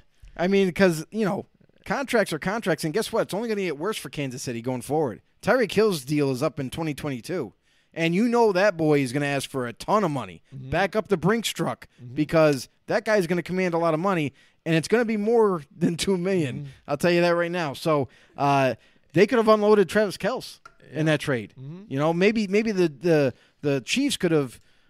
Got rid of that contract. Got rid of. I understand they Kelce is, but Kelce is also yeah. older. Yeah. So eventually, he's not going to play Yeah, football yeah, yeah, forever. So yeah. if they were to be able to move him to say uh, the Jacksonville Jaguars and, and get C.J. Henderson or something, that might have been that might have been a move that they could have done, and, and it would have helped out the team. Because honestly, like they have so many weapons, they don't need them all. Yeah. And and and that's what you're going to have to do if you're the Chiefs or a team like the Chiefs, like Tampa Bay, even. Mm-hmm. Like, what are you giving up? Because it's got to be something worthwhile uh, for the other team. Yeah, I don't know. I think if you look at it in that aspect, I think Tyreek Hill's got to be the trigger that you pull on that one. Just because, yes, yes, he is a great player, but you know what? He's been kind of locked down this year. He hasn't been able to Ah. get that explosive because teams have kind of figured out the Chiefs with that and try and kept him in check. So he's been able to dish it off to Travis Kelce and, other some other players out there, Michael Hardman, uh, and uh, But that's the thing. Pringle, things like that. So They're you ta- could still utilize with that Andy Reid offense. You've, he's done it with less before. Yes, he has. So I mean, you sure. can do that, and then with that value of that player, and then Yeah. shed some of that contract, Right. You could be able to get some of those things, the pieces that you need. True, but you'd only get one piece. You're not going to get like a couple of guys for Tyreek Hill. They- just don't do those trades anymore. That's way back in the 70s and stuff. They would do that. Uh, but Tyreek Hill, he does so much for this offense. Even if he doesn't get the ball, he's taking two defenders by himself. Easy. So what does that do? It leaves Tyree, Travis Kelce wide open. It leaves uh, maybe Byron Pringle open. It leaves Michael Hardman open. So he does more for that offense, despite not maybe not getting the ball. So I mean, yeah, that's a good point. but at the same time, uh, I just I, I don't see them getting rid of one of their, their best weapons, who's still fairly young. Mm, here he goes. Uh, Mike Tackett says biggest problem in KC right now is Jackson Mahomes, complete dickhead for dancing on Sean Taylor's number. Absolutely. I I was uh, completely appalled by that. That that was absolutely like disrespectful. It was it was a bunch of bullshit. He should have been shot. I mean, in, in that, yeah, that- and- it's. I mean, come on, And that's like- honestly. you and then what? he go, then he comes back and he says, "Oh, I apologize after doing it." You know what I mean? I apologize to all the Washington fans. I didn't mean anything by dancing on. What do you mean? Do you see the chain? Do you see the chain that's around the number? Why were you inside the chain? They walked over Dancing. the chain. Well, both. Exactly, It that's what I'm was, saying. It was him. Check this out. It was him. It was uh, Patrick Mahomes' wife. It was Travis Kelce's uh, girlfriend. They all, you could see it in video, walk, go right over the chain, get into that area, and they were doing TikToks. And Right. not only all just him dancing, but TikToks videos of this and this. Like it was a big freaking deal. And oh, look at me, look at me. Right. And, and I hate to sound like the old guy, like kind of thing, like kind of this, but Get this off is my what- lawn. but yeah, but this is like what this kind of generation's kind of doing right now, and it's freaking annoying as hell. And that's why I don't even, I'm not even on TikTok and shit. So like Mike- Mike just said he goes- dumb as fuck. Per his Twitter account, I want to sincerely apologize for accidentally being on the Sean Taylor number 21 at FedEx Field. We are directed to stand in that area, and I meant absolutely no disrespect to him or his family. Bullshit. You were absolute directed to bullshit, stand bro. in the area around Like, it. are you kidding me? Yeah, you were you were directed square. to stand around it, not to stand in it. Yeah. and then do your stupid ass TikToks on there. Yeah, complete. I mean. Totally is utter. Somebody film it while he stopped. That is utter and com- move. complete disrespect. It doesn't matter what you say or apologize or anything. There, there's no reason for it. Come on, man. Yeah, because you know what is also happening? Not only just hate because they don't care about that, because they always say you know bad business is good business or whatever, is a bad media is good business or whatever. Uh, everybody knows who this Jackson Mahomes is. I think a lot of people didn't even know. You know that he had a brother named Jackson or whoever, or this and that, and now probably people just checking out his Twitter right now or whatever, and this and his Bitching him TikTok out now. and see him, and yeah, just to call him out, right? But he's getting a lot more views on this video and this and that and all that other shit. And that's the thing that uh, really bothers me again, because this is what people go to do. If a moment happens, they go and try and plan the moment about themselves and, and just not even accepting the moment for what it is and, and making something bigger for themselves. And, and, and yeah. instead of uh, you know something else, you know, because you're there, you're at the game, you're right next to Sean Taylor's, uh, you know, number right there that they retired. Th- Right. That's a, a moment for the Washington football team. But Exactly. you take it upon yourself and say, hey, you know what would be Draw a cool attention idea to yourself. I would go. I'm going to go do a dance over here, and this is going to set people. Uh, this is going to be awesome. This is going to be electric. And you know how many views I'm going to I can't this wait. Is great. So again, the me, me, me mentality, and I can't stand it. It's ridiculous, and this is where a lot of people do it, and and it takes fo- focus off of the real thing that's going on, and and also, like I said, there's other moments going on within that game, and you take that moment and you ruin it just to do something selfish upon yourself. So for you to take selfies around it and all this other junk and blah blah blah, I think that's just the wrong thing to do. Everybody's hating on him. Like I said, I didn't even know who Jackson Mahomes was until I saw this whole thing and stuff. Jackson Mahomes, go fuck off. How about that? There you, you, you go. fucking punk. Oh man, so so there you go. And then you know, uh, there's a couple other things that are making news out there. What about that, that Tony Romo thing that I shared about Tony Romo on the air while the, during the Patriots game? The Patriots, you know, every year they take uh, breast cancer survivors and they Right. treat them to Yeah. a spa day. Basically, they're like, "Here you go, you survived cancer. Blah blah blah. We love you, women. Here you go. Here's a day just for you because again, you you've beat cancer. You're you're a survivor. Have your day." And Tony Romo says. Oh man, I would love a spa day. Spa day, you know, Come this on, and blah bro. blah. And then him and Jim Nantz start doing this back and forth, you know, uh, busting on each other. He's saying something like Jim Nantz, you know, likes to knit and things like that. And then Tony Romo likes to paint his nails, and, and you need a like spa little day, kids. and you you know do your pedicure and all this stuff. And, and it's like, dude, you guys totally took the wrong opportunity No, to, to yeah, try and do whatever you're doing with each other and, and made a, a mockery out of uh, what is being recognized here on the field and something that's a, a great feat for the survivors alone, but, but honoring, you know, their, their fight that they have been through and Right. making um, kind of notice, putting on notice because the crucial catch thing, catch especially about this season is how many misdiagnoses happened last year because of COVID. People who maybe thought they had felt something or whatever were told, do not go to the hospital. Because again, it was such a rich thing of, of COVID being there that you could maybe contract something, you could bring it there or whatever. And if there wasn't a medical emergency at this point, with doing having COVID or, or whatever. I mean, they even canceled emergency um, certain surgeries and stuff like that. So some people that already planned on getting a surgery couldn't do it because of the the issues with with COVID. So now you have cancer and, and other people that saw maybe other symptoms or a slight little pain here and there that they're like, that's just some pain. And then finally they're able to go to the hospital now, get it checked out, and something far worse and for this to happen on on uh, national television and it just be kind of a mockery of the whole thing by Jim Nantz is pretty well off. He's not Tony Romo and some of these other guys that have played in the NFL and makes, made some serious Jim Nantz overall. is a dipshit.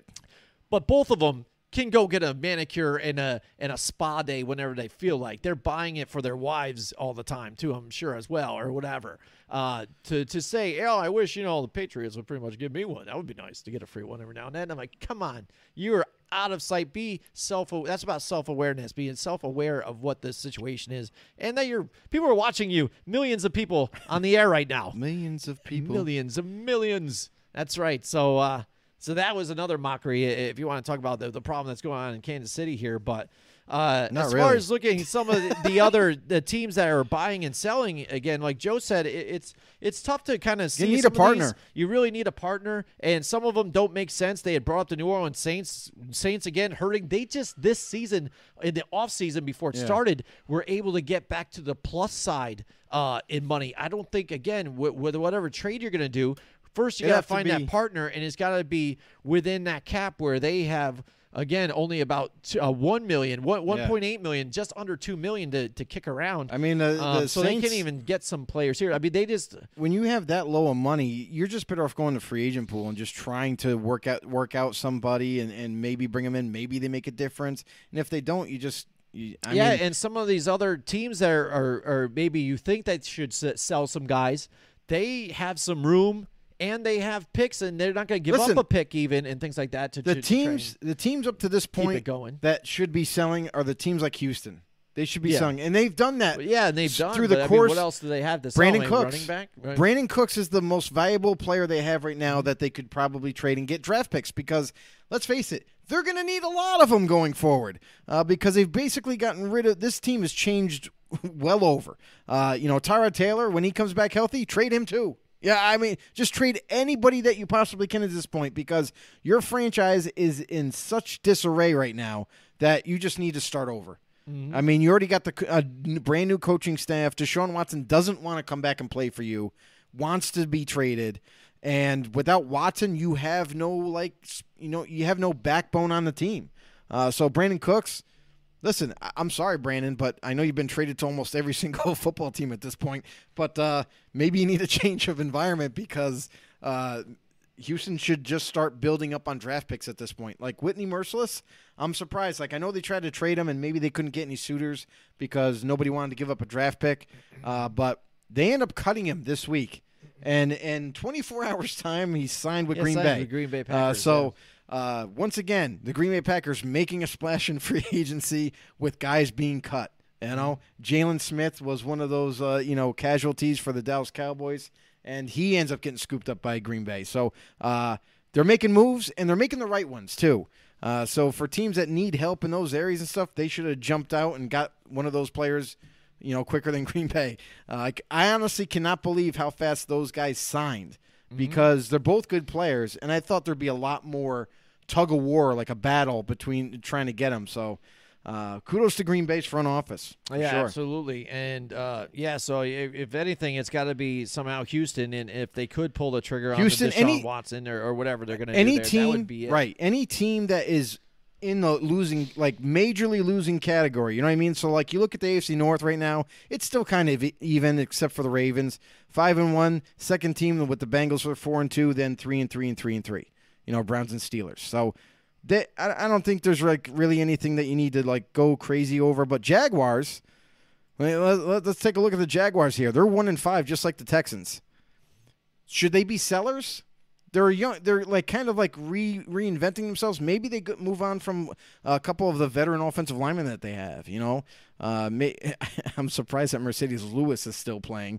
Uh, definitely going to be able to trade him, but uh, maybe DJ Chark. You know, maybe they could get some value for him or something like that. And then defensively, they still got to re- revamp that. Myles Jack, who has been um, from day one, has been with Jacksonville. Maybe, maybe it's time. Maybe, maybe move on from Myles Jack and, and, and get some some uh, maybe some big comp- uh, compensation for him. Uh, here, look at Mike Tackett says uh, we got this uh, Seattle Seahawks starting DB asking to be cut mid-season. People trying to cancel Terry Bradshaw, Tony Romo, and Jackson Mahomes, both being douchebags, and Bill Belichick getting beat up in the locker room. One hell of a week six. Can't wait for week seven. All right, and that, and this is why we watch the game. It is. It is. It is. So, But I yeah, mean, and, and and and I know like the Jets have been brought up because they're one and four, and I know the Dolphins have been brought up in terms of maybe selling. But listen, those are teams that are going through a transition right now of rebuilding. Uh, the l- last thing they want to do is getting rid of some players. of the guys that they're Maybe, maybe at the very least they get rid of veterans that they have that they want to shell, get rid of that money. Like maybe a C.J. Mosley, uh, who has who still holds some value, but that's a big contract. Maybe you get rid of him or something like that.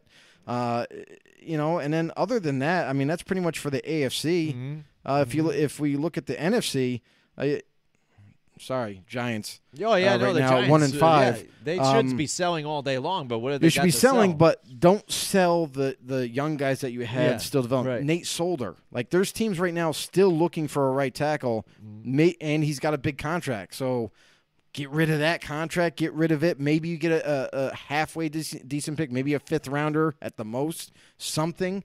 in that category. Uh, and then you look at uh, well, I wouldn't say Seattle just yet or 49ers are two and three.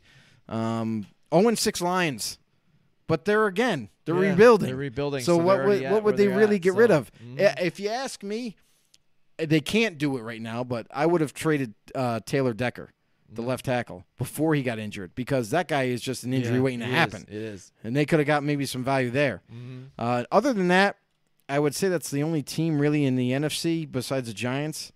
Uh, but again, you got to have a trade partner. You got to have another team willing to give you something that you want, uh, and both sides got to agree on it. So it's going to be hard. I don't see a lot of trading going on this year, and I and I feel that way because uh, because of this new IR system that they got in place because you you can get some guys back after 3 or 4 weeks Mm-hmm. you know and, and you can get them back at, you know 3 or 4 weeks later down the road it helps that it helps that team not have to worry about putting someone IR and then losing them for the year. So I feel like that's the reason why you're not going to see as many trades as normal. All right, so let's move on to our picks competition, Joe. It's time to do our picks. Week seven is coming upon us here. Oh. uh, it is crazy. This this season's gonna go by fast. Before we know it, it's just blink. It's I don't want it to go by It's just fast. crazy like that. I know Mike Tackett had brought up his record. I think he was saying something. He was like sixty-three and thirty or something around there. Sixty. I can't remember. And, and thirty. It was something like was, that. Something like that.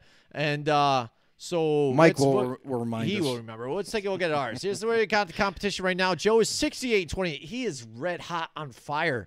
I'm okay. Kicking the shit out of me right now. Uh, Nah, it's not gonna last but I'm- long. I'm, keep I'm hanging in there, Joe. I'm hanging around. That's what I'm trying to do. Trying to stay in it. You know, I'm like the Patriots trying to compete here, stay in it, and then hopefully maybe uh, just kind of you know uh, maybe You have a bad week. But you know what? Maybe I don't know. It's sad that I use it in that type of reference, like hanging in there to try How to dare up, you. you know? but uh, it was it, it, it's been good. And you know what? And, and that's the thing. It's not like I'm like, oh man, my picks have been horrible. It's No, just you've been good I've been Look doing good 64 picks. and 32. Exactly, but yours have been outstanding, and you're playing and you're Eh. picking amazingly. It's oh, it's Only- awesome. It's only like that few Joe games. Guru is there. Here he is. He's got the aura. I mean, Only- 14 wins, 13 wins. It's just crazy right now, despite all the nonsense. Because even after all said and done, I'm looking at it and I'm like, I don't even know how these games are going to go, but I could see it going this way. Yeah, and we've been really lucky, I think, on the sense of how some For of it sure. has been going. Uh, Mike Tackett says if the season were to end now, the Eagles would be picking at three, nine, and eleven in the first round. Yeah, they have three first rounders. Maybe the Eagles uh, could use that as leverage to get a blockbuster deal done. He's 63 and 30. That's what it is, 63 and 30. Yeah, I was right. Yeah, so he's there in the mix. He was talking about possibly, you know, uh, show all of our picks all together, know-it-alls and things like that. He's Deshaun right there in the Watson. mix too. Um, but who knows? Yeah, that's what. Oh, yeah, you always hear. But yeah, my- all the. but here's my- but here's- they're in on this guy. They're in this If guy. if you're Deshaun Watson, would you want to go to the Eagles? Right. I mean, think does about- he have the no I- trade clause, or does he have to release on any of that? I mean, I don't know if he does in that deal. So it kind of would you have to go wherever he needed to go. You know what I mean? Or else they probably would, Because there's said- been because I've heard I heard reports that like you know Watson if he didn't want to go like I don't know. I mean maybe he doesn't have a, a no trade clause. I'm not sure. Maybe they have it in there when he was you know when he ha- agreed on that deal. Maybe that's because they didn't want to get rid of him. Yeah. so maybe that's in there uh, and he has to agree. Uh, but my thing is like Eagles I'm not saying would you want to go there in a bad sense is because like well they have no offensive line no they got a, they got actually got a halfway decent offensive line especially when it's healthy Right. and they have young developing weapons, but that offense, that offense, and how it's called.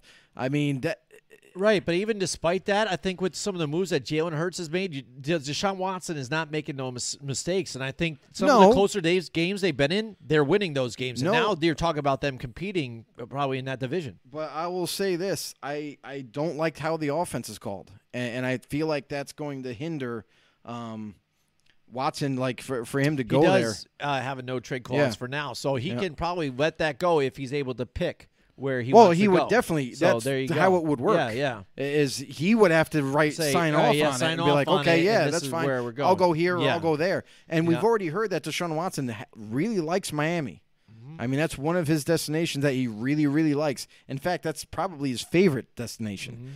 You know, he gets to you know go That's back to that Florida we area. Here that keeps coming up in these rumors. We heard it again this past couple of I mean, hours here. listen, we've we've heard in the last few hours, we've heard uh, an update and in, saying that a trade could possibly get done by next week. How real is that? We don't know. But I find it extremely hard uh, with this court case still going on and not knowing how bad it's going to be. You know, for whatever team that if a team does pull off a trade now, it can't be. I, I just honestly, I cannot see it being astronomical blockbuster trade, even though that's what Houston wants. Ha, ha, if you're the the team getting Watson, honestly, you're willing to take that huge risk and give up whatever Houston wants for compensation just to get him. What's to say that he is guilty? And then now you have to wait to see what the NFL suspension is going to be. It's we're almost halfway through the year. I can almost guarantee you it's going to be the rest of the season at least this year. Maybe it's going to be next year too. You don't know. Uh, but I mean, given the consistency the NFL gives out punishments, is uh, you know roll of the dice. So, uh, but again, if you have the utmost confidence in, in acquiring, there's no reason not to go after him because of his talent. He's amazing. But again, it, it comes down to that that really risky situation of what if, what if he is guilty, then that could be a problem. Then you gave up all these future draft picks and maybe a player or two. I don't know what's going to be involved. And on top of that, now you're sitting on a guy that, that can't play for you for a little while. You know, Mhm, so mhm. yeah. So what's gonna do for you now? Definitely. All right. So that's it. Let's get to our uh, picks competition here, Joe. It's fierce. Let's get to the picks. Uh, Thursday night, not really a cool game here for us to watch here. Not I might- cool. I, I'll watch the highlights on this one. I don't know if I'll actually sit and watch this one, uh, especially just because. The Yeah. injuries now that, that have faced the Cleveland Browns. The Mm-hmm. defense has fallen off a little bit, and then just Baker Mayfield's not right. He's going to be Yeah. out. You're going to have Case Keenum in there. I oh, think that's right. Oh, the return of right. Case The Keenum. Case Keenum, that's right. Skull. it's a, and I think he can manage this game. And, Oh, and definitely. play well, absolutely, with the weapons that they still do And they're not have. gonna- but the listen. problem is, how are they going to be at the running game? They have no Nick Chubb. Mm-hmm. They have no Kareem Hunt. And we don't know how serious Kareem Hunt's injury is right now, uh, but we know for sure he's going to be out several weeks. out, yes. Uh, But those two key components right there not being there, and now they have. Uh, I'm, I'm trying to remember his name. Is I think it's Demetric Robinson. Is that, the That starting sounds- that uh, sounds right running back right now for the Browns?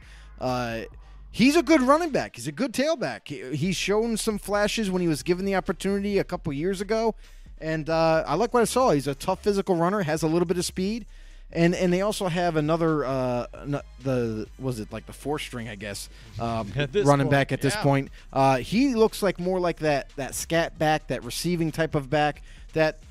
It, it it seems maybe he fills in for that Kareem Hunt role. He's not going to be as good. They've got but- uh, D'Ernest uh, Uh, Johnson. Ernest Johnson. Yeah. Wow, I was way off. Yeah. Uh, but then you got the yeah, other one? Demetric Felton. Ah, That's the, the, Demetric felt. Demetric guy. That's what it is. Uh, but yeah, he's more the re- the the receiving Mm-hmm. uh, type of back. But I think they'll be able to do okay in the running game. Yeah, obviously they're not going to be as good as like a Nick Chubb or Kareem Hunt, obviously.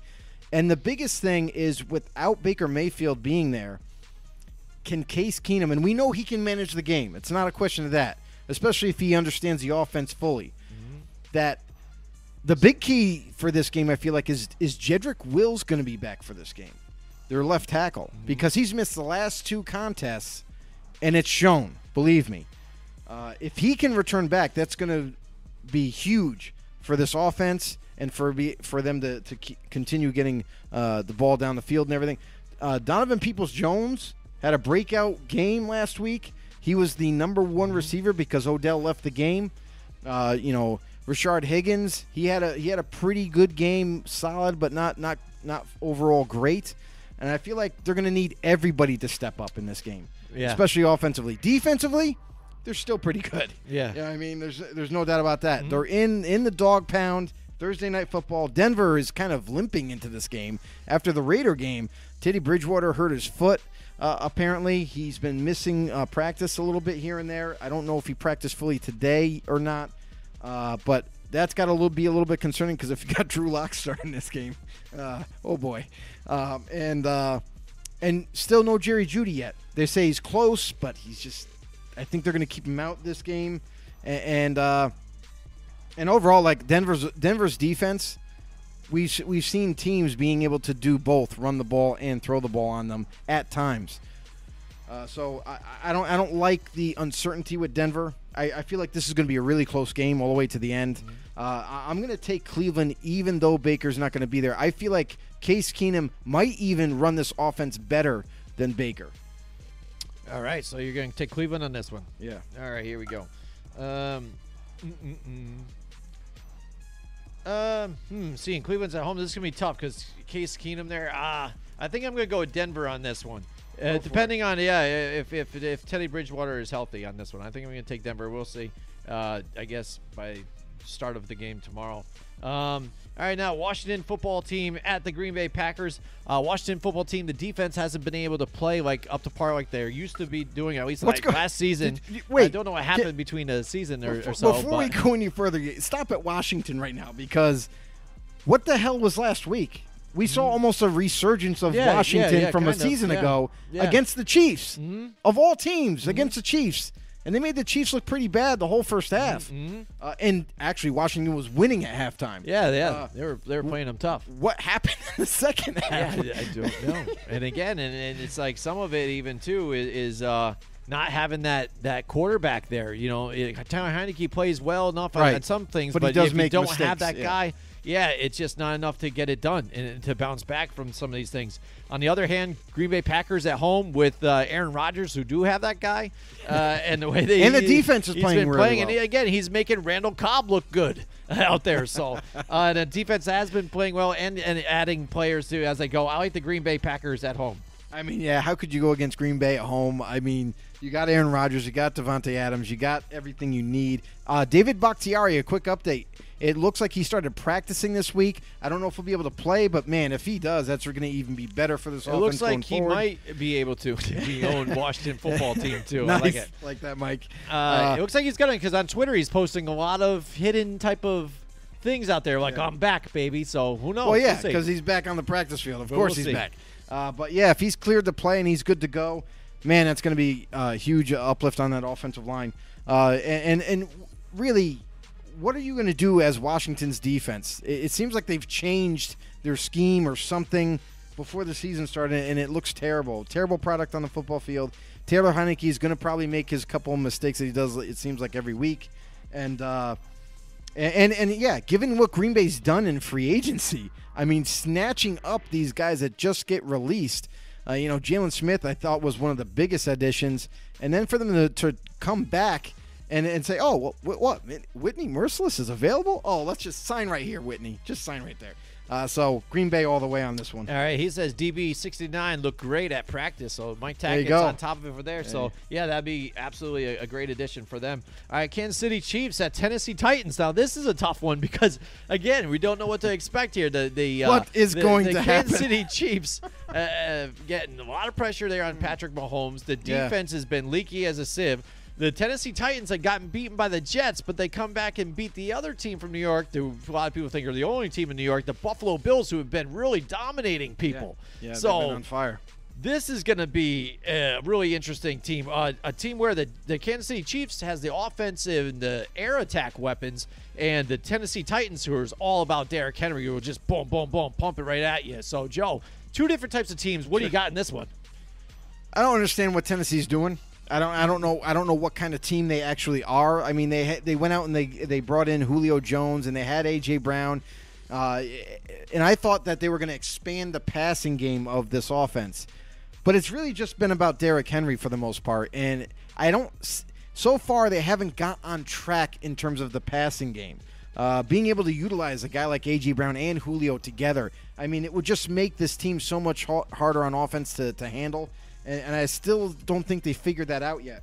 Ten- Tennessee's defense, I thought last week they played amazing. Uh, and and before that game last week, they looked terrible. So I really still don't know what we have. Is it because of the lights? Because they were under the lights, they were all hyped up to play, and they they were so focused and and uh, I, I just don't know what this team. And then Kansas City, uh, again, we we've seen Patrick Mahomes make mistake after mistake, which is helping, uh, you know, which is helping the opponent and costing them games. Uh, Kansas City's defense is a little inept, and not to mention, you know, Taylor Lewan Uh, Mike just brought it in. Taylor Lewan, I forgot about that. He's going to be missing from this lineup for the Mm-hmm. Tennessee Titans. A guy who has played left tackle for them and, and done a very good job of it. Uh, that's going to be a key loss. So um, I'm going to go because I'm uncertain about both teams. I'm going to go with the favorite, and I'm going to go with Kansas City All right, Joe's going with the Kansas City Chiefs. Um, because I they can't afford to lose much more games. Yeah, well, I know. They got to get back in this thing. Yeah, absolutely. And again, they've got the uh, the the rough spot at running back for them, but again, they need to. They don't to run anyway. research- Yeah, they need to. uh, they needed to a little bit here and there, and that's the thing. Uh, like I said, if the Tennessee Titans, the key to them winning always, and we said it about it last week, in order to be able to be in that game with Buffalo, they needed to be able to establish the run and run the clock out and Yeah. keep the Bills off of uh, the field, and then it allowed their defense to play better. Maybe they weren't gassed as much and things and able to get that because even they got injuries in the backfield and made a few mistakes where where were still able to lock some things down a- and uh, take the victory there. But it might be too much here for the Kansas City Chiefs. Chiefs, I like the Chiefs as well. And now we've got the Atlanta Falcons clean off of a, a rest week. And now uh, bye week, Calvin yeah. Ridley is is back from back. his personal issue. I still don't know what it was, but uh, he's back now, so that could be positive for them. And the Miami Dolphins, they're a team too that's kind of head scratching too. They did get better when Tua got in the game too, Mm-hmm. but I don't think. Again, they're, they're not getting the ball to their weapons, you know, a- as like I Well, think what that they weapons should are be. healthy? Yeah, Uh, Well, I DeVante mean, that's the Parker was thing. out It's like, last I guess week. if you're gonna be able to Preston get it Williams to- wasn't available. Like they, the Yeah. only guy that was going off last week was Jaylen Waddle, the rookie, Uh, and, and it was a favorite target of Tua's because Mm-hmm, Yeah, obviously he got the Alabama connection. But they were hurting. Mm-hmm. They're hurting on offense, and then their offensive line is, is for some reason like all of a sudden it's it seems like they're struggling to pass protect. They're struggling to run block. Uh, Miles Gasson had to become a bigger part of the of the receiving game because Yeah. of the lack of wide receivers. Yeah. Uh, so and there's a lot in flux there. Uh, even the Dol- the Dolphins defense, uh, we thought for sure was going to be one of the better defenses in this league and be able to hold the Dolphins in games, but that's been struggling uh, as of late too, missing Xavier Howard for a couple of weeks. So I don't know what to go what what to go with this one. Mike Tackett says Ridley's personal issue is that he plays for the Falcons. Oh, Boom. oh, burn! Yeah, I like it. Wait your brother hears that one. But then uh, uh, the Atlanta Falcons, I mean, listen, they showed me something the past couple of weeks. Uh, uh, defensively, offensively, it seems like they're starting to figure things out with utilizing Kyle Pitts and forget Russell Gage because he, even though he's like starting, he's like not even part of it. Uh, but Calvin Ridley, this is a big uh, upgrade for them uh, coming into this week. They definitely needed this guy back in Calvin Ridley. Uh, and coming off a bye week, it bodes well for them. They've had plenty of time to game plan for Miami Dolphins. And the Miami Dolphins, I really like them at home. I like Tua being back. I, it gives them uh, an opportunity to win games for sure. DeVante Parker, it sounds like he's tr- trending towards the right direction and might be healthy for this game to, to add to that, that weaponry of theirs. Uh, but man, this is a tough one for me. Uh, I might I might go Atlanta in this one um, because I feel like the Dolphins' offensive line is going to struggle with guys like Grady Jarrett and, and, and you know d- trying to trying to protect against against him and uh, who knows I, I just I just have a uh, inkling that Atlanta's going to end up pulling away and getting this win. He's got the Atlanta Falcons on this one again. I'm just uh, not sure what I'm. And to recap, get to. real quick, Mike's picks. He took the Broncos, the Packers, the Chiefs, and the Falcons. Packers, Chiefs, and Falcons. So you guys are ex- oh, Except no, that's for the same. the except first for one. Denver. You picked yep the Denver Broncos, right? Okay, yeah. And this one, this is a tough one for me too. I'm not sure what to get. It's I'm a tough like, one. This to me, ugh, thi- to me, I've seen Atlanta fail too. to but me, I- again, I like what they right. did, but again, Yeah. the only way for me, I thought in To that me- last game that they played, Yeah. The only weapon they had was to Kyle Pitts, so they had to just feed it to him, and he, he was able to make plays because he But my thing is, is- they is have great. guys like even Omi, uh, Olamide Zaccheaus. That guy is a really good receiver for them, Mm-hmm. and he needs to be a bigger part of this offense to kind of spread it open. Mm-hmm. Because if if Gage isn't going to get it done, then they got to go down to their, their slot guy. They got to get Zaccheaus involved more too. You have Pitts, Zaccheaus, and and, and Ridley. I don't think you can go wrong there. Hmm. Uh, but this game to me is the tou- this is almost the toughest game of the week to pick because they're, they're two teams that are so up and down. Yeah, I feel like I got a lot. I got to make up some more games though too. I might lean towards Miami. I think I might go with Miami on this one. All right. I think I'm going to do it. I'm going to live and die by it. Let's go, Joe. Here we go. We got the New York Jets and the New England Patriots. Uh, I know Sunday I'll wake up and like, what? Why did I pick Miami? What the fuck? what the hell was I I doing? See what happens to me on Wednesdays. that damn Raze energy drinks. All right, here we New York Jets at the uh, the New York Jets at the New England Patriots. Jets again just look putrid on both sides of the ball. I think just not very good. Uh, but it could even be kind of close just the way because it's divisional teams and that's the way they play each other. It just happens. Uh, but I like the what New England Patriots have been doing they've been really giving it to out to a lot of these uh, tougher teams that you expect to maybe uh, beat a team that really the the Patriots they're not rebuilding, but they're trying to retool and try and work towards getting their new And it's there. their new run, uh, quarterback you know comfortable in the offense and, and moving forward and trying to just keep back into the playoffs. So I like what the Patriots been doing. They're at, home. I'm going to go with the New England Patriots on this one. And that's the thing with Mac Jones and New England Patriots. He already is comfortable. He Mm-hmm. was comfortable, you know, after week one and week two. He, he already knew the offense pretty well.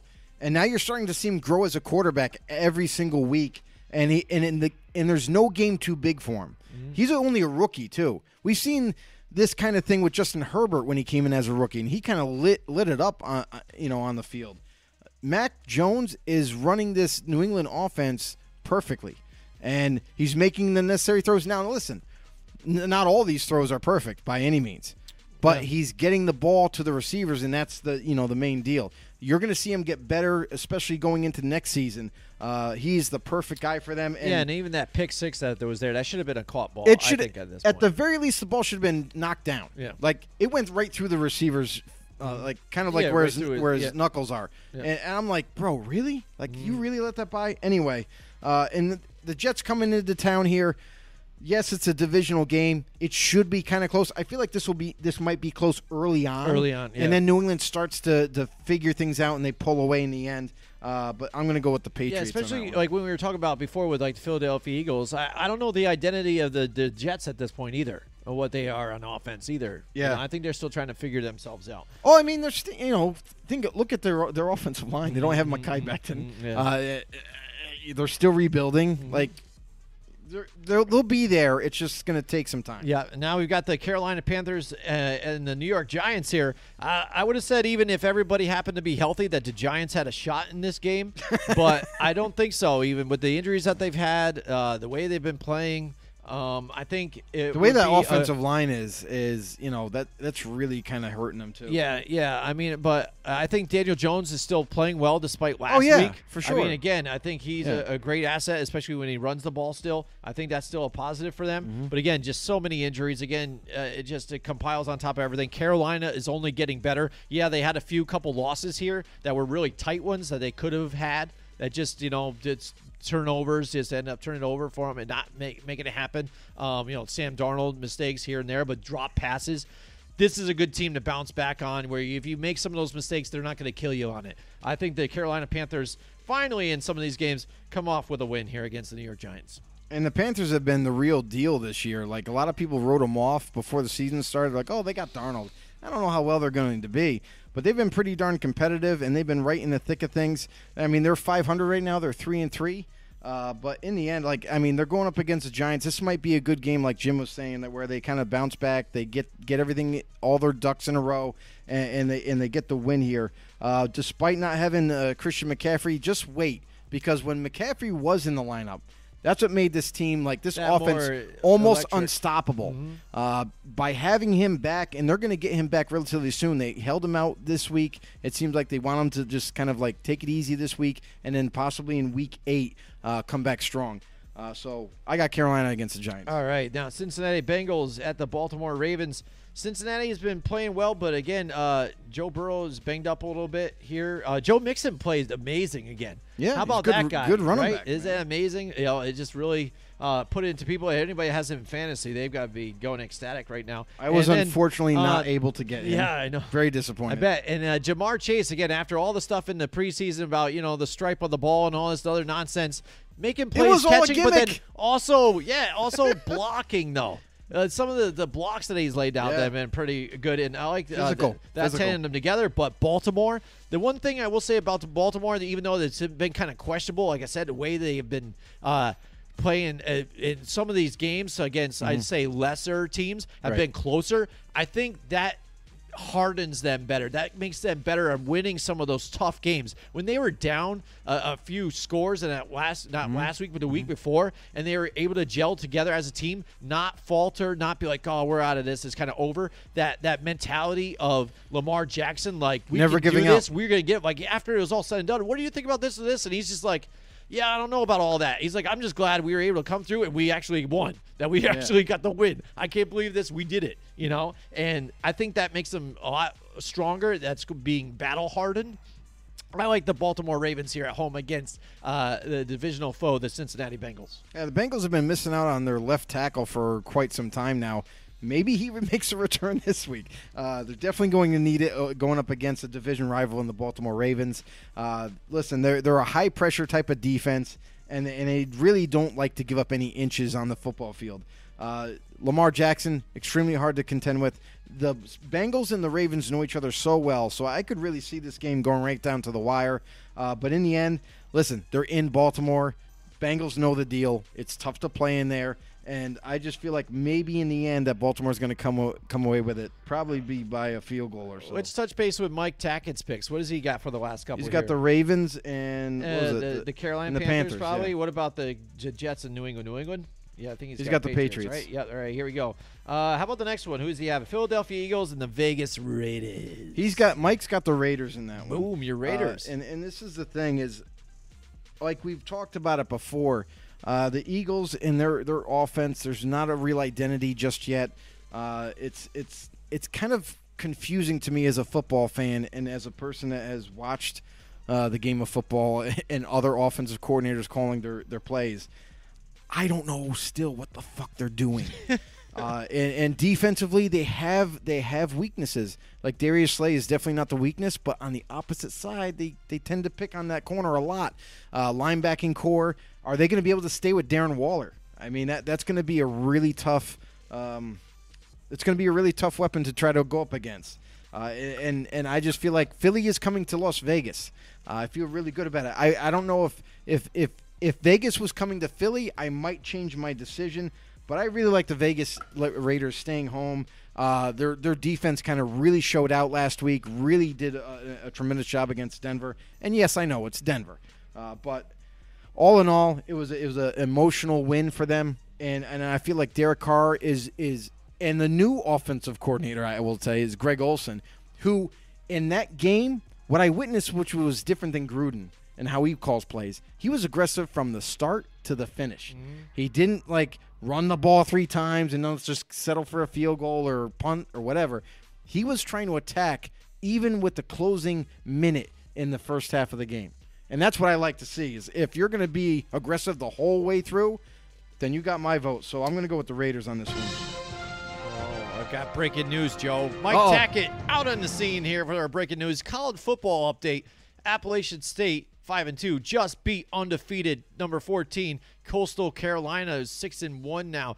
Uh, Thirty to twenty seven on a last, Last second second field goal. Hashtag mullets and meth. Oh, yes. man, man, Thanks, Mike, funny. for the update. That's, That's awesome. amazing, dude. That is great. That's and good. congratulations Oh man. to Appalachian State. yeah, right, he says uh, for now the Vegas one, this is a home game for Las Vegas. Yeah. uh, that's tough for Philly. Uh, I'm going to agree uh, with you guys as well here at home. I think they definitely play better, uh, better at that uh, new stadium there, and, and um, yeah. So I like Vegas Raiders, especially coming off that nice. Uh, Here's here's an interesting win thing. the way the has Right. been.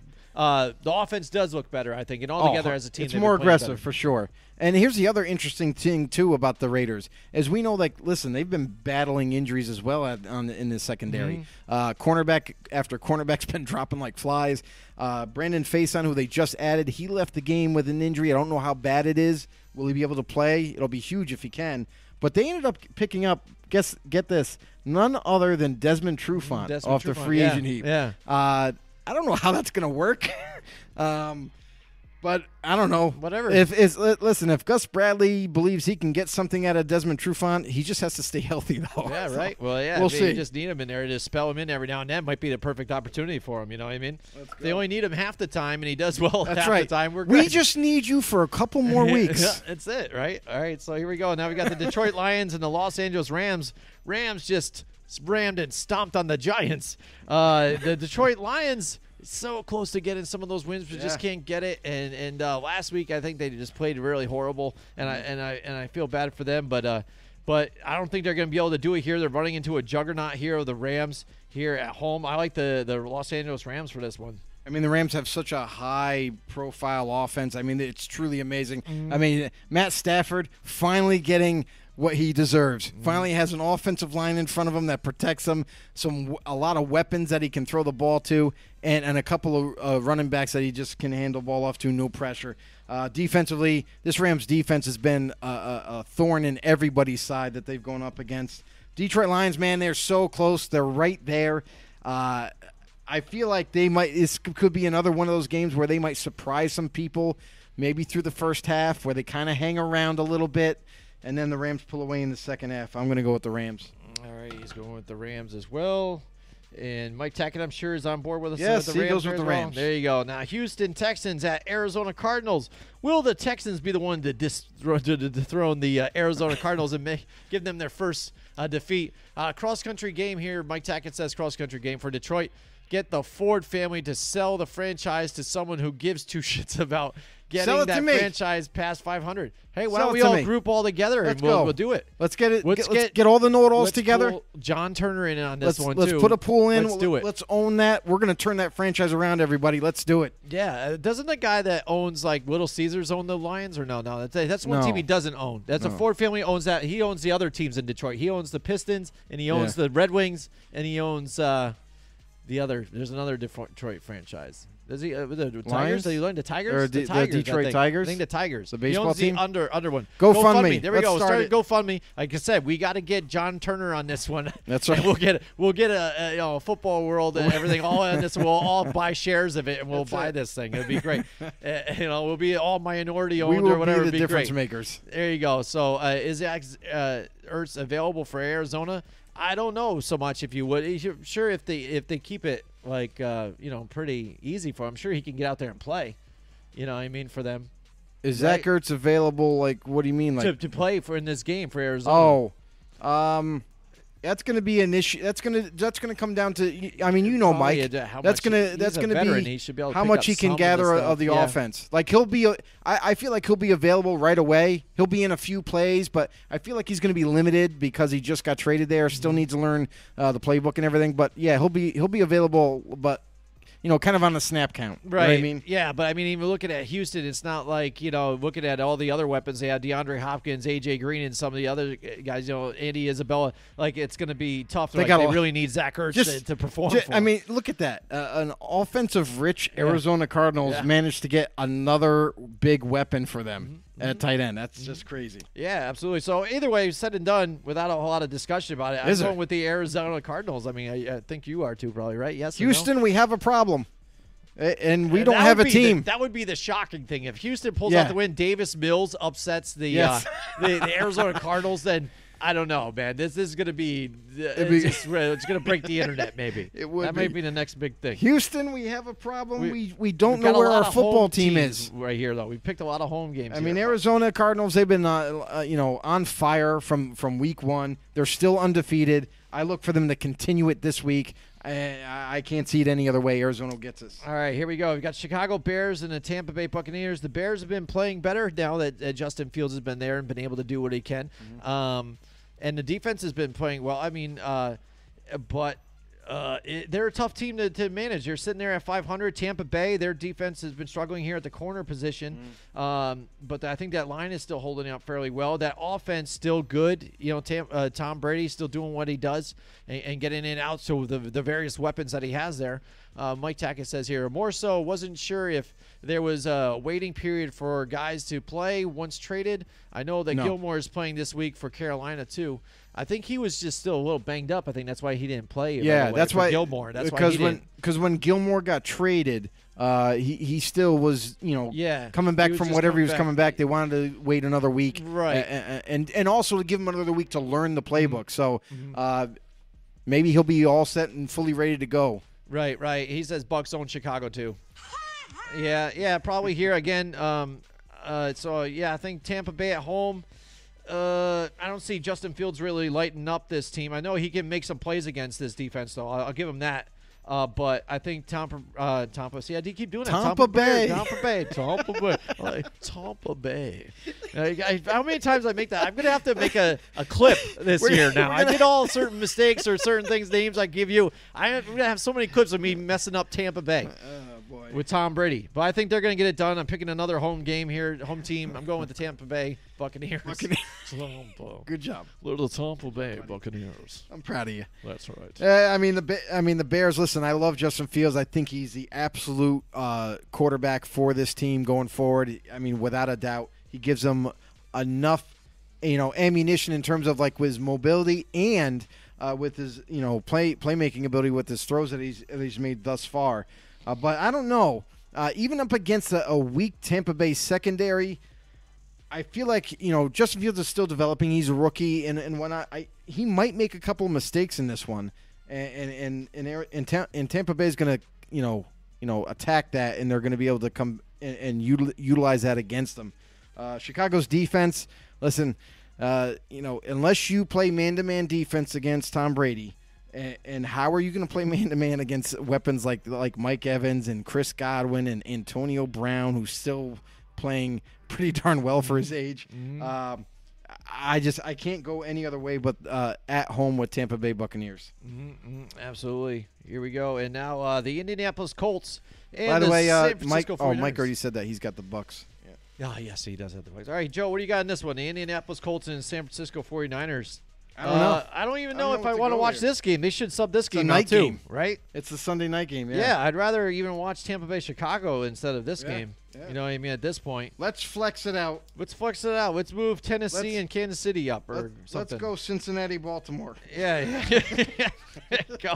Let's just move it all up. Let's change the dates here because San Francisco, and it's it's te- terrible for them too because Or we- um, or we can go Kansas City, Tennessee. They, have, they haven't had a lot of injuries like the last season, Yeah. but Garoppolo went down, and now they're looking like he's probably good to go this week. But it's plus Trey Lance got injured now, so Trey Lance is out. But so Jimmy you would hope back. that Jimmy G is going to come back and play Yeah, for them this week. Uh, so that would be good for them. And the Colts again, where they've kind of been up and down, not sure what they're doing. Really showed out last week. I think it was really nice, and I think they really welcomed the fact that they were able to get T.Y. Hilton back, Mm-hmm. and but he's really uh, dishing out the ball to. Um, you know, Par- Parris Campbell and some of Michael these other guys. Pittman Jr.. Michael Pittman Jr. absolutely as well. And it's not just all like Jonathan Taylor trying to can handle the whole But it's a lot for them. of Jonathan Taylor. so I know it, it has to. It, it is, but I mean, it, they're trying to make it so it doesn't have to be. You know what I mean? It is. it just is. I mean, but that's you want to you know why? and get that quarterback. And uh, Carson Wentz are like, well, come on, man. Here's the here's the thing is, bit." you know, now at this point they got to be a little concerned of, of Carson Wentz getting injured. So they're like, no, just hand it off. Yeah, just just right. hand it off or dump it off. Just don't go anywhere. don't drop back anymore. All right, so what do you got in this one? You got the 49ers, you got the Colts in this one.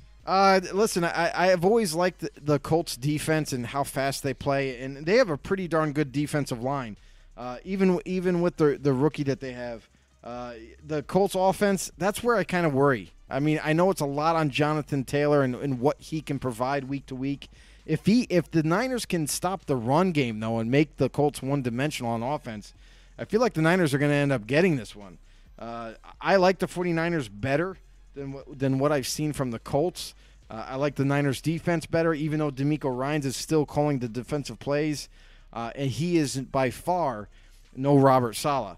Uh, I'm gonna go with the Niners on this one. I, Jimmy G's coming back this week. Uh, they're not gonna they're not gonna have to do a, a ton there. They got Deebo Samuel's uh, like killing it this year, you know, in the in the slot and and and, and the run game is on point. I, I just like the Niners.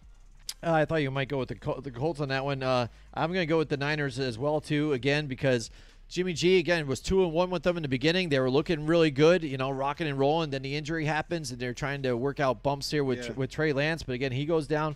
Uh, they had also some running back issues with be, being injured nonstop too at that that position. But I think they had the week off. They're ready to bounce back here uh, uh, and and play here at home. So I like the, the the 49ers as well. All right, moving on to the Monday Night Football. The Mike's New got the Saints Colts, and everybody. Seattle. Mike's got the Colts Mike's on this got the one. Colts on this one. saucy. All right, so then maybe he can get uh, a few on us here. Saucy. Uh, at least catch me. Um, uh, the New Orleans Saints now and the Seattle Seahawks. Seattle again. They I thought they played better than what you know they I thought they might last week. You know, and Geno Smith did, did well. I thought too. I was pretty impressed with what he was doing, but he is a backup, and that's what he's kind of shown that he he, he does, and and made some mistakes here and there, and, and, and that's the way it goes. So they're going to be have a rough patch, even though they are playing at home, and usually this team does well with the 12th man and things like that. But you're still missing one of the uh, original 11 men, and that is Russell Wilson. So that is a major part still for this team. For sure. Uh, and a defense that played well, I thought last week, but again struggling altogether as a whole. They give up a lot of yardage, and this is uh, good news for the New Orleans Saints, who I think really likes to air it out with Jameis Winston. And um, I think this, the Saints can come back here and play well against this team uh, with the weapons that they have. Uh, I like the New Orleans Saints in this one. Yeah, you know, I'm not really 100% on board with Seattle not having Russell Wilson. Mm-hmm. I, I- I don't really trust Geno Smith. Listen, he's done a, a pretty decent job last week, uh, but then again, he's also turned the ball over a couple times last week. So I look for that to continue this week. And, and there's so much pressure on the Seattle defense now at this point where they are going to have to try to keep Seattle in a lot of these games until Russell Wilson returns. I am also going to go with the Saints. I like the defense better. I like the like what uh, you know Sean Payton has done with Jameis Winston up to this point in terms of developing him as a quarterback and uh, and utilizing what he has at the receiving core until he gets back his main guy in Michael Thomas. Uh, I'm going to go with with uh, you know uh, what, uh, what was I going to go with? The Saints?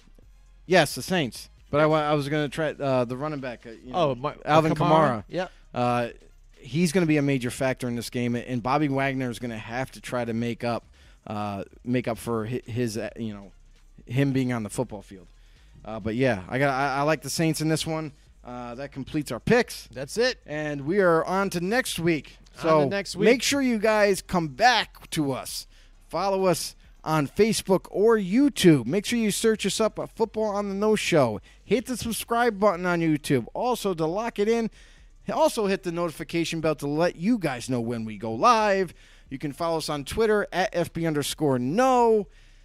And guys, please spread the word. We are here for you guys. Football fanatics out there alike, come join our show. We are the most we are the most in tune, interesting, and interactive football show you'll goes. ever Mike see. Tackett says, I'm registered with the NFLPA Central Florida and Central Ohio chapter. Thanks to having a few close connections. They always have outings and events. I'd love to bring my two favorite know it alls to an event sometime soon.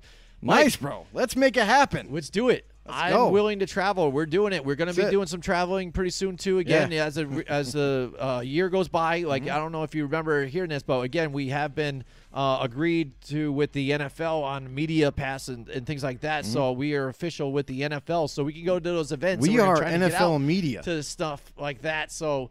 Yeah, we would love to come out and see you. I know it's tough. I know you wanted to come out to to do the show with us here, but we are definitely willing to go out and travel with you. Absolutely. And I have family in Florida too, so it makes it a little Me bit too. easier too, and so does he.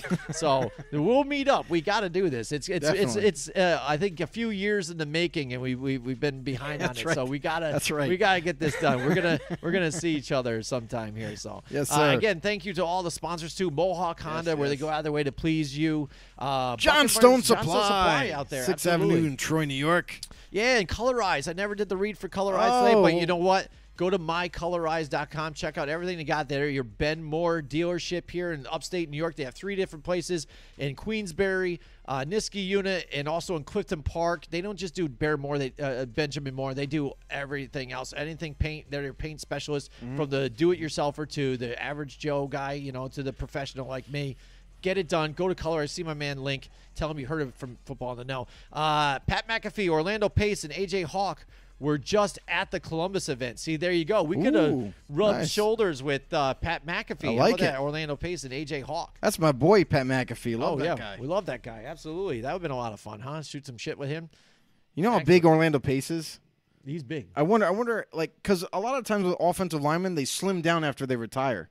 So I wonder, like, what he looks like right now. Like, is he just Mm-hmm. Who like knows? slim they and either trim? go one or the other. I think they sometimes they and AJ Hawk, AJ Hawk still looks the same. dude, he is Still looks the same. Yeah, and solid. he could man. play probably next week. Yeah, right. Absolutely. Maybe I don't know if he'd tell you that, but yeah, sure.